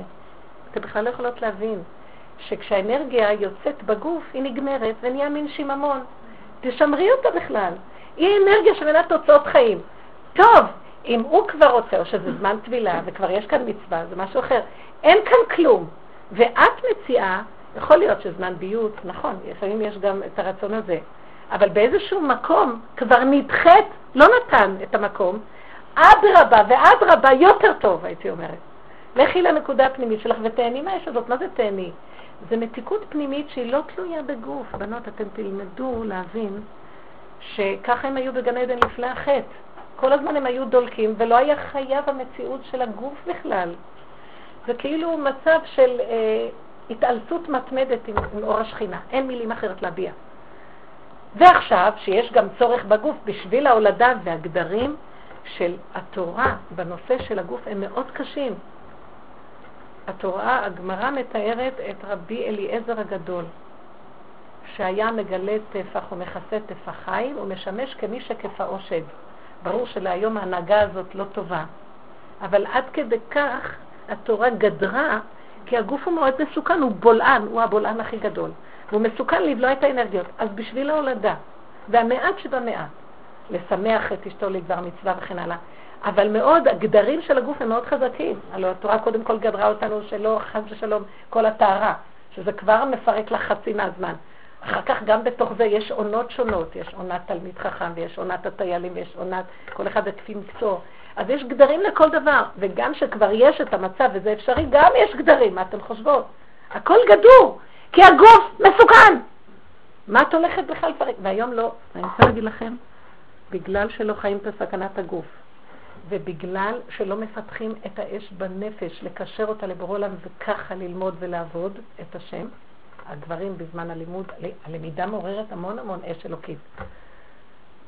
עד שספר חרדי מכנה את התלמיד חכם שהוא בעצם באהבתה תשגה תמיד, כמו אישה שהוא תמיד אוהב, הגמרא הופכת להיות לו מתיקות הכי גדולה, כי הוא הפנה את האש למקום הנכון. ככה גם האישה, מה האישה פראיירית? גם למה יש עבודת השם? כי מאיפה תקחי את הכוח לעבוד עם כל המהלך שיש לך בבית? זה, לא, זה שדידת מערכות מה שקורה היום. אבל את מסכימה, כל דכפין יתה וישדוד, את מסכימה. את פותחת את כל האפשרויות והכל פורץ החוצה. תגידי, את לא מפחדת? על זה אמרו חז"ל, כל כבודה בת מלך פנימה. וכמה הם גדרו אותנו ואנחנו לא מוצאות בכלל. הלך לאיבוד. זה דור של גופניות מאוד גדולה היום והחצנה גדולה, ואנחנו מצדיקים, כן, כן. מה כן, מה כן? לאן תגיעי? תישארי שדודה, מרוטה, כסוחה, ובסוף תיכנסי בדיכאון. מה חשבת? ואת הכוחות שלך. תשמרי את הכוחות. עד כדי כך שגם אפילו בגדר של הבית תשמרי אותם. עם הילדים, עם הבעל, הכל. מה חשבת? ומזה תוצאות חיים. זאת אומרת שעבודת האש, אני מדברת עליה, היא בכלל לא קשורה לגוף. יש בה את הגדרים שנצרח לגוף, שזה מוכח המציאום לקיום המין האנושי. אבל לא מזה הישועה שלנו בכלל לא. והיום, מאחר ואין את עבודת הנפש, אז מוצאים את מר נפשנו לבלות במקום הזה. נו, מה נעשה? והגברים, סיפורים יש היום, מתעוררים, לרצות דברים שאוזן לא שמעתם והעין לא שזפה אותם. מה זה פה? לא שערו מבותיכם. כאילו, אני מדברת על אברכים. כאילו, יצרם גבר עליהם והם לא יכולים לעמוד. בגלל שאנחנו אנשים לא עושות עבודה נכונה, תדעו לכם. תדעו לכם, אני רוצה לדבר איתכם, תדעו לכם. אם היינו עובדות נכון, גם הגברים היו נכנסים לאיפוק. לא משם הישועה בכלל, כי עבר קטן באדם מסביר רעב, מריבו שבע. אין אדם מת וחצי תאוותו בידו. הגוף לא ייתן לנו את הישועה בשום צורה. לא במדרגות שלו ולא בכלום. בוא ניקח אפילו מדרגות רוחניות. לא, אין לו, מה שלא יהיה לו רוצה להשיג עוד, בסוף הוא נהיה מדוכא, ממרירות הנפש שמישהו אחר יותר גדול ממנו. אין לכם מושג כאן של מסוכן הריצה קדימה. בקטנות, בהתמעטות, בגדרים. ואת השאר להשם. לקראת הסוף, הגוף ישתולל עלינו, השטן משתולל להפיל אותנו, וכל עבודתנו היא להפנים, למעט בצד של ההחצנה, ולהפנים את הכוחות פנימה, ולחבר אותם קודש להשם. זה העבודה. זה להקריב קורבן. תשמעו דבר אחד, אדם היה מקריב קורבן. כהנים היו אוכלים חולין בתארה, לא קודשים. זאת אומרת, גם לדבר של זה היו נזהרים, איך להכניס את זה. אדם מקריב קורבן, ובא לו מחשבה שלא מתאימה להקרבת הקורבן, הקורבן נפסל. אתם לא מבינים איזה צמצום של אנרגיה הייתה. בית המקדש אפשר את זה. היום אין לנו כלום. אנחנו נמצאים כמו, אנחנו בעצם בזנות הכי גדולה, והיא הולכת לקראת הגוף. אז למה שלא יקומו סיפורים כאלה בתלמודי תורה ובישיבות? החמנה לצלן בשזינה. אמר לי, אני רוצה להגיד לכם שזה היה מזעזע. ואני אמרתי לאחד הבנים שלי, שהוא רצה להתקבל לאיזו ישיבה, אז אמרתי לו, למה אתה הולך לפה? אתה יכול להתקבל לישיבה הזאת, לישיבה הכי טובה. הוא אמר לי, הסתכל עליי ואמר לי, אמא, זה לא אני אומר, אבל יש לי כמה חברים שהלכו, אני לא יכולה אפילו להגיד את זה. אבל זה לא בגלל הדימה הזאת בעולם החרדי, שהכל אסור ולא זה ולא לראות. זה לא בגלל הסגירות, תורה 10. אם לא הייתה תורה היינו בבור מזמן. זה בגלל שאין נפש. אתם לא מבינים מה אני מדברת? זה לא הבעיה שתורה גודרת אותנו. זה בגלל שהיצרים היום, הכוחות, האש מתעוררת, ואין לנו איפה לשים אותה, נכון? אז היא תפרוץ את הגדרים. לכן זה מתחיל מלמטה, וזה עבודת הנשים, והגדרים שלנו היא בנות יקרות. תתחילו להפנים, זה עבודת חיים. לא ניתן לכם כמה נקודות, וזה לשיעור הזה נסיים. מה זאת אומרת תתחילו להפנים? במעטי בדיבור. את רואה, תמעטי, קחי את החושים ותכניסי אותם קצת יותר. אל תראי, יותר טוב לך שלא תראי מה שתראי. את רואה את הילדים, העין שלך בכל מקום בולשת. נכון שאת רוצה לדעת מה נעשה עם הילדים. אני מחזיקה את העיניים ואומרת לו, ריבונו של עולם, מה שאני צריכה לראות אתה תראה לי. וגם אם תראה לי זה בגלל שאתה רוצה שאני אתפלל אליך ואני אמליך אותך שאתה תעשה, כי אני לא יכולה כלום. תביאו את עצמכם לצמצום של הכלום והאחוזים בו. ותנו לא למלוך, כי לא נוכל היום לסדר עם עצמנו כלום.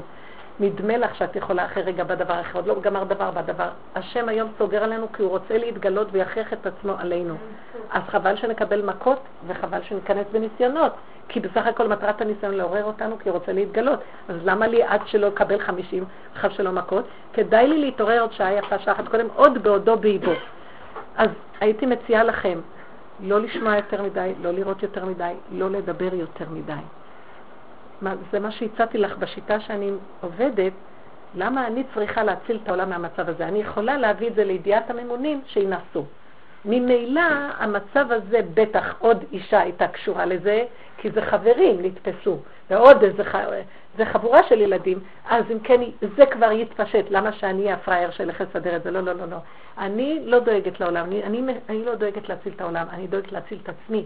ואם אני מצילה את עצמי ואת ביתי, משם יבוא הישועה לעולם יותר מה שאני ארוץ בחוץ, ואני בסכנה של כתרוגים מאוד גדולה, כי אני יכולה לדון אנשים, ואני יכולה לריב, ואני יכולה ליפול בלשון הרע, ואני יכולה לעשות נזקים לי ולבני ביתי, ואת לא ממונה על כלום. לכי תיכנסי פנימה ותשימי את הבית שלך, את הבעל שלך ואת הילדים שלך, ואל תהיי גדולה.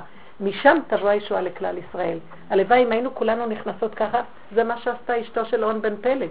למה שהיא לא תלך להגיד לכל הנשים של הדת קורח, השתגעתם? תפתחו את החזיות וישבו בחוץ. תפתחו את החולצות, כאילו, חזייה זה החולצה החיצונית. אתם יודעים שביהדות חולצה חיצונית נקראת חזייה. למה היא לא עשתה את זה בכלל? אמרה, על זה ואני אציל את הבית שלי. אתם לא מבינות? מצד אחד יש את הדרישה לחשוב על עם ישראל ולדאוג לאחר, ומצד שני, כל מה שקורה לך זה שיקופים בעצם. תודה לחשוב. יש לי שאלה, מבינה, זה קצת כאילו ספר. לא, לא, לא, לא, שימו לב. כל מה שאנחנו נדרשים לעשות חסד ולחשוב על הזולת והכל, דבר אחד, הכל טוב. הגדר של האישה זה מכל כבודה בפנימה לעשות את זה. יש גדר, לא מהחצנה. תנו לגברים לכבוש. אתם תשאלו את עצמכם, רגע, לביתי כבר עשיתי, עכשיו אני אעשה. זה הגדר שלי, פרצתי את הגדר. אני לא מקיימת את התורה בגדר של כל כבודה פנימה. אני מקיימת אותו כאילו אני גבר. זה הגלות. בסדר, תחשבי על העולם. קודם כל, את מקיימת את מה שאת הולכת עכשיו לשכנע את העולם? לא יהיה כתרוג. תקיימו מה שאמור. אבל קודם כל, אנחנו קודם כל עושים תשובה, לשוב לשורשים. ומהקשר שלי עם הבורא, הוא הולך איתי, וכל מי שאני אלך להגיד לו מילה, הוא יקשיב לי ויהיה סייעתא דשמיא. אז למה לי ללכת כמו איזה בן אדם ש... מדבר מהמוח ולא נכנס לליבותם של אנשים, ואני גם מקלקלת לעצמי. בנות, אל תתנדבו למקום הזה, העולם מלא מזה היום. אז קודם כל תגדרו את הכוחות שלכם, תקחו בהפנמה, אפילו בינך לבעלך. בינך, כתוב, אויבי איש אנשי ביתו. אל תתנדבי לדבר יותר מדי, לא להתווכח יותר מדי, לא ללכת במלחמות, כלום. זה הגדר שלכם, תעשו דבר. מגיעה התנגדות, תלמדו שההתנדות זה מכה מאת הבורא, להחזיר אותה חזור לאחוריך, כל כבודה בת מלך פנימה. בגדר הזה תעשי, בגדר הזה תשכיבי אותם. יש גדרים! איך משכיבים? פרצנו את כל הגדרים והולכים למלחמת ההשכבה. אז איך לא נמות? על זה אמר משלי, ימותו ולא בחוכמה. כן? יש גדר, אל תפרצי את הגדר. מה זאת אומרת? אם הילדים מתנגדים, אמרתי להם 5 פעמים, לכו כבר למיטות, אחרי שהם כבר... בואו נתחיל מההתחלה, ארוחת ערב, כבר שם המלחמה. בואו נכנס אותה מבחוץ. אז הם לא שומעים לך, נניח הם למטה, תעלי את למעלה. תעלי למעלה, הם לא באים, תכין להם על השולחן, תניחי את זה. אם הם ילדים קצת יותר גדולים, תצאי לאיזה הליכה. מה יש? מה מפחדת? הם יבואו ולא ימצאו את אמא בבית. בסוף הם יגיעו, נניח הם יגיעו בשעה 9. אין לנו את החוזק הלב, להתאמן בנקודה הנכונה. אין לנו. אנחנו ישר נשברים, מה יהיה? יומיים, ביטולה וקיומה, מה יכול להיות? הם יבואו, הם יראו, טוב, נניח שהם יבואו, ואחרי חצי שעה, ואמא, מה נאכל? אין אוכל, יש פרוסות. את תכיני ואת... אחת נשכבה לרצפה, התחילה לצעוק, אמא אחת אמרה לי. התחילה להרים את הרגליים, אין אוכל, אני לא... מעניין, הבנות במיוחד. אין סירים, אין לה חיים. מאוד מעניין. היא למדה בסוף אמרת, אני כל הזמן מחנכת, אל תתרגשי מהלמות הקלגסים והגפת התריסים, אל תתרגשי בכלום. את האמא, את כאן יותר גדולה מהם, איך את מתבלבלת מהם? ושם הוא פחד מהילדים, אמתה מוטלת עלינו. ותעשי את הגדרים ותגידי, היה זמן, היה מקום, אתם לא רוצים, זה מה שיהיה וזהו, תלכו לי שם, לא תלכו שם, מה אתם חושבים? שנשתגע על כל העסק הזה, יש לי הרבה מה לעשות, תכבדי את עצמך. תצמצמי, תכבדי את כוחותיי. אבל זה העניין, איך אני אכבד את זה כשהם יושבים על הראש? רוצים גם קצת שקט בערב סוף סוף. תוותרי על השקט, תכנסי לחדר, תנעלי שם יהיה שקט. את לא תשלטי על כל הדלת אמות. לא, אבל יש לי מה לעשות. מה זה בחדר? מה יש לך מה לעשות? מה יש לך מה לעשות? קחי כביסות, שבי בחדר, תקפלי. מה יש לך? למה שלא תקחי ספר וכוס תה ותשתי? תתנטרלי מהכל, אני לא שפחה, נמאס לי. יבואו מחשבות, ומה עם זה ומה עם זה ומה עם זה ומה עם זה? תתחילי לכבד את עצמך. אנחנו נהיינו שפחות, אתם לא מבינות מה קרה לנו? היום אני מגיעה בורא עולם ריחם, אם אתם הולכות כך הוא יזמן לכם עזרה. עד שמגיע מצב שאני מתלוננת להשם, למה אני צריכה לעשות עוד איזה משהו הכי קטן? אז מה אני אגיד להם כשהם דופקים על הדלת? כי עשיתי את זה פעם. הם מתחילים לדפוק על הדלת, אימא. שידפקו. למה את חייבת לענות בכלל? למה את מתרגשת? לא, אפשר להגיד להם שילכו למצות. תגידי להם, לא אמרתי שלא תגידי, ואם ידפקו אחרי שאמרת להם. את יכולה להגיד להם, אני פה, אני אמרתי לכם, תעשו, אתם לא תעשו, לא אכפת לי, אני עכשיו, השעה הזאת מאוד חשובה לי, אל תפריעו לי. תתחילי לכבד את עצמך ולעשות לעצמך גדרים וגבולות. גדרים בחושים, בדיבור, בראייה, בתנועות. תנסי פנימה, תתחילי לחיות מהאנרגיה הפנימית שלך שלא לבזז אותה. ואת תראי איך שהקדוש ברוך הוא יבוא לקראתך וייתן להם לכבד אותך, כי את מכבדת את השכינה שבתוכך. זה מה שנקרא להקים את השכינה מהאפר. מה את חושבת שהיא נמצאת באיזה מקום באפר? היא בתוכנו באפר שלנו. קודם כל הקמת השכינה הפרטית, ואחר כך יבוא הכוח של הגאולה הכללית. זו עבודת אנשים בנות. לך אני בוא בחדריך ותתחיל לעשות עבודה פנימית. גם הבית ירגע לאט לאט, הילדים ירגעו. בא לרגע, חיים התחילו לקבל את המקום אחד במקום שלו, כשאור השכינה שצומח מלמטה יתחיל להשפיע על הבית, ואז יהיה ישועה מאוד גדולה. בנות יקרות, תתחילו לעבוד, אל תזלזלו, אל תתנו את עצמכם לסערה שמתחוללת בחוץ, זה מאוד מאוד מסוכן מה שקורה. תסגרו את החושים, ואז מתחיל עולם האמונה. אל תאמינו למראה עיניכם, ואל תאמינו למשמע אוזניכם. תאמינו לבורא עולם שככה במקום הזה של הרגיעות והצמצום הוא נמצא, הוא יתחיל לצמוח, צמח דוד עבדך תצמיח. אתם מבינות מה אני מדברת? תעריכו את עצמכם, זה לא את עצמכם, את השכינה. אני מתפללת לשם, אבא, אתם יודעים מה, תמיד שאני מתפללת אליו, אני באה אליו עם הפגם שלי, אבא, אין לי ערך לשכינה שיש בתוכי, מכרתי אותך בגרושים. כל דכפין, אני מוכרת, אין לי ערך. למה? כי ראיתי את עצמי שאני רוצה לרצות. ראיתי שהרצון לרצות זה הניאוף הכי גדול, זה הזנות הכי גדולה. למה את רוצה לרצות את כולם, את הילדים? מה פתאום? את תציעי, רוצים טוב, לא? עד אלייך זה יגיע. למה את רצה כל הזמן לעשות בשביל כשהם לא מעריכים אפילו? אז ראיתי שאני עושה, אני מזלזלת בכבוד השכינה. אתם לא מבינות שיש שכינה בתוכנו שרוצה לקום? הנה איך שזה נראה, גלות השכינה. אתה לא עושה את זה בשביל הכבוד של עצמך, בשביל הכבוד של השכינה שנמצא בתוכנו. והכבוד הזה רוצה לקום, תתחילי להקים אותו.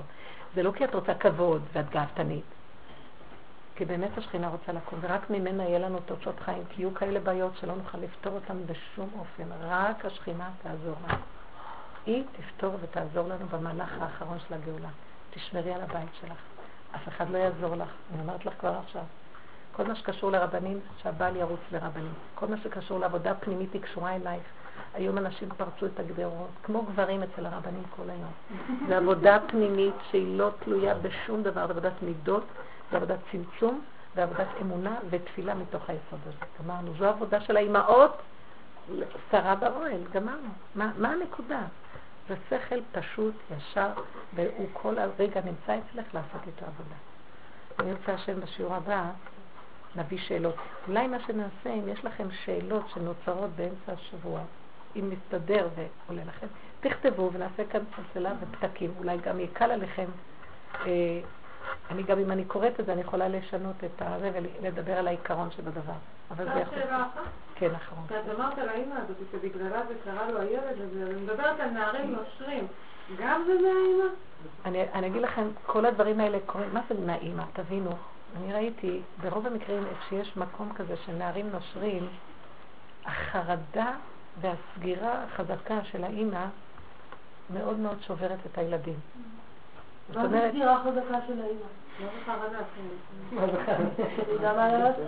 לא, אני מדברת לא סגירה בגוף, אני מדברת מדרגת נפש. זה שעושים גדרים והבית צריך שיהיה לו גדרים וכללים, שעות מסוימות, זמנים, חברים מסוימים, הכל.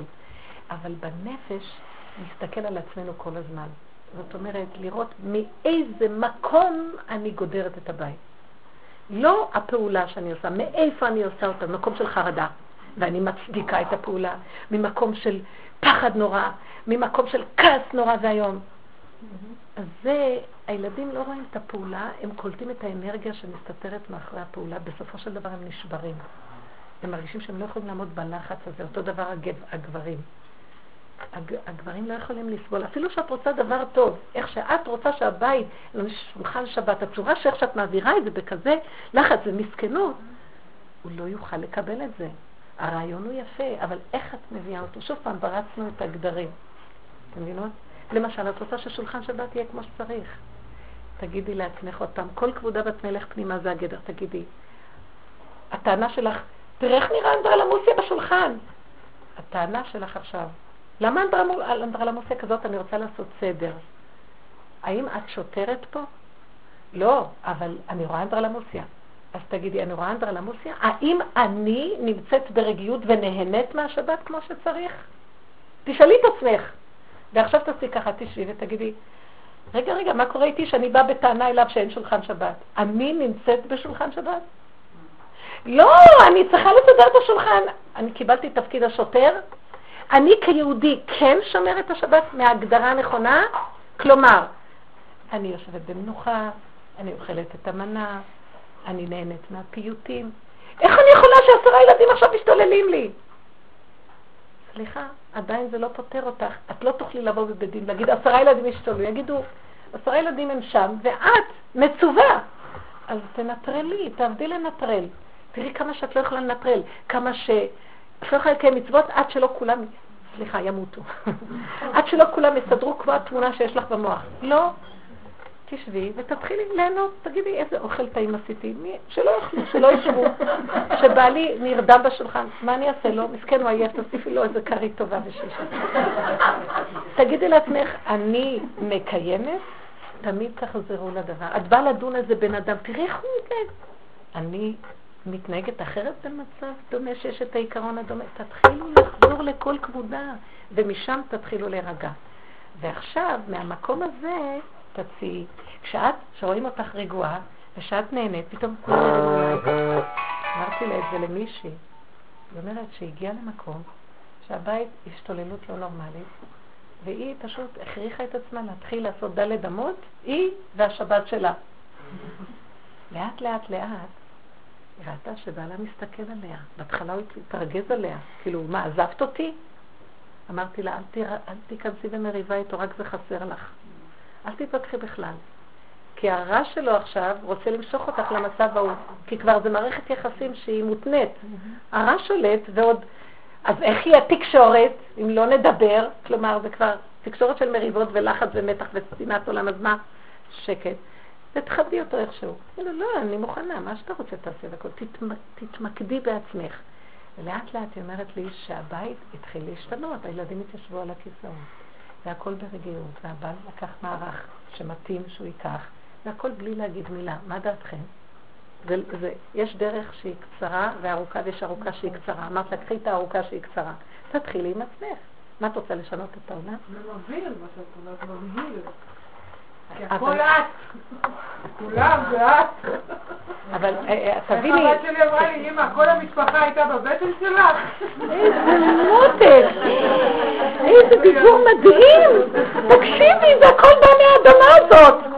הכל צומח משם והכל חוזר לשם. אז דנים את האדמה. איזה יפה.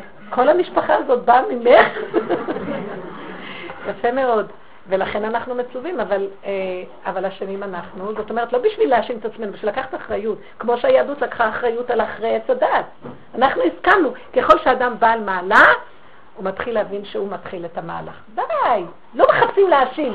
גם לא את עצמי. קחי נקודה ותתחילי. את תצילי את המשפחה שלך, תצילי את עצמך, את המשפחה, את הבעל, את הילדים. ועלייך ישירו אשת חיל. מה את רוצה? סליחה, אפשר כולה? כן. על ידי זה שאני זועדת בעולם ומבקשת ממנו רחמים, אז אני מביאה את מה שאמרת, העניין של ההתקללות, שהשם רוצה להתקלל ולא למשול. אם לא עושים את זה בדרך הזו, אז הוא מושל, ואם עושים את זה בדרך של בקשת רחמים וזעקה, אז הוא מתקלל בנו. רגע, אני אגיד לכם למה. כי עץ הדעת, ברגע שאכלנו ממנו, השם בגלות. ממי מושל? האני של האדם רוצה למשול. אז עכשיו גם השם נמצא איתנו בגלות, אבל הכל הולך עם הקלקול. השם צילך. אני רוצה למשול, אז הכל הולך לפי המצב של האני. ברגע שאני כבר לא רוצה למשול על אף אחד ולא רוצה שימשלו עליי, גם השכינה באותו מעלה. ואז נוצרת הסימביוזה הזו, שזה כבר לא עניין של ממשל ומושל, אלא עניין של ביחד. זה האלוקות. האלוקות לא בראה את האדם כדי למשול עליה. שימו לב, נגיד עוד דבר אחד. משה רבנו אמר ליהושע שאמר לו, אדוני משה כלהם על אלדד ומידד שהיו מתנבאים במחנה, הוא אמר לו, הלא רק אתה נביא, מה פתאום הם גם קיבלו נבואה? אמר שהוא הציל עליהם את הרוח על 70 הזקנים, אז הם התנבאו. אז הוא קינה למשה ואמר, אדוני משה כלהם, אמר לו משה, מי יתן וכל עם השם נביאים, אתה מקנה לי, המקנה אתה לי? מה רוצה לומר כאן? חכם אמיתי לא מחפש להיות היותר חכם מהתלמידים שלו. הוא רוצה שכל התלמידים יהיו חכמים כמוהו. מורה אמיתי לא רוצה שהתלמידים יהיו תלמידים והוא יישאר מורה. הוא רוצה שכולם יהיו בדרגה שלו, אמיתי. רב רוצה להביא את התלמידים שלו למקום שלו.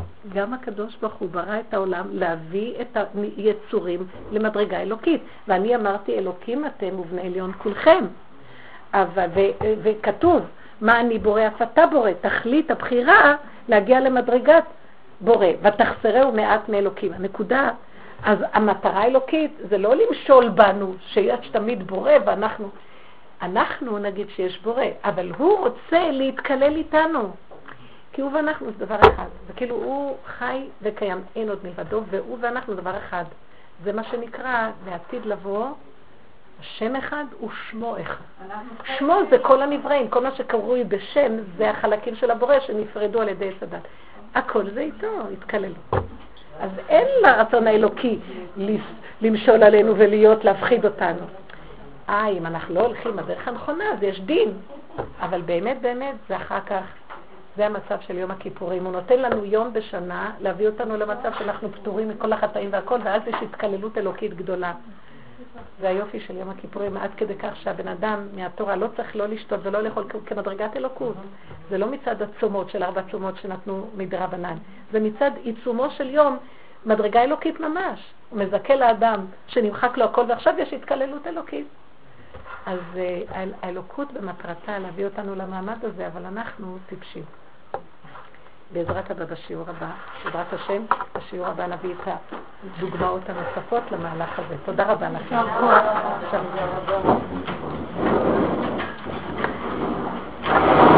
לא אמרתי בנערים האלה, גם לאמא. זאת אומרת שזה לא שהאמא, ברוך קרה משהו שברור פה, אבל הדבר הראשוני זה באיזשהו מקום שלא תלך לה בשלום. תעבוד עם עצמה להתבונן, מה קרה פה? היא תמשיך להחנוק את הבית ואת האש שלה, אז ככה ברירה את הבית, שתפתח, מה תגרשו והכל יתפתח עם גדרים. אבי, נותן שיעורים באזור זיכרון אולי גם? באמת? מה?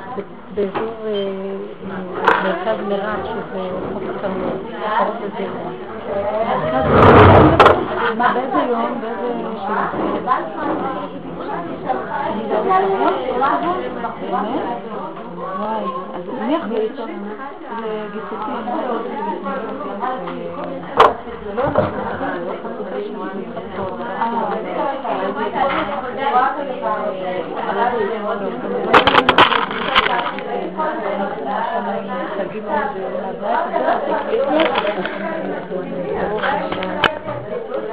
כן. כן?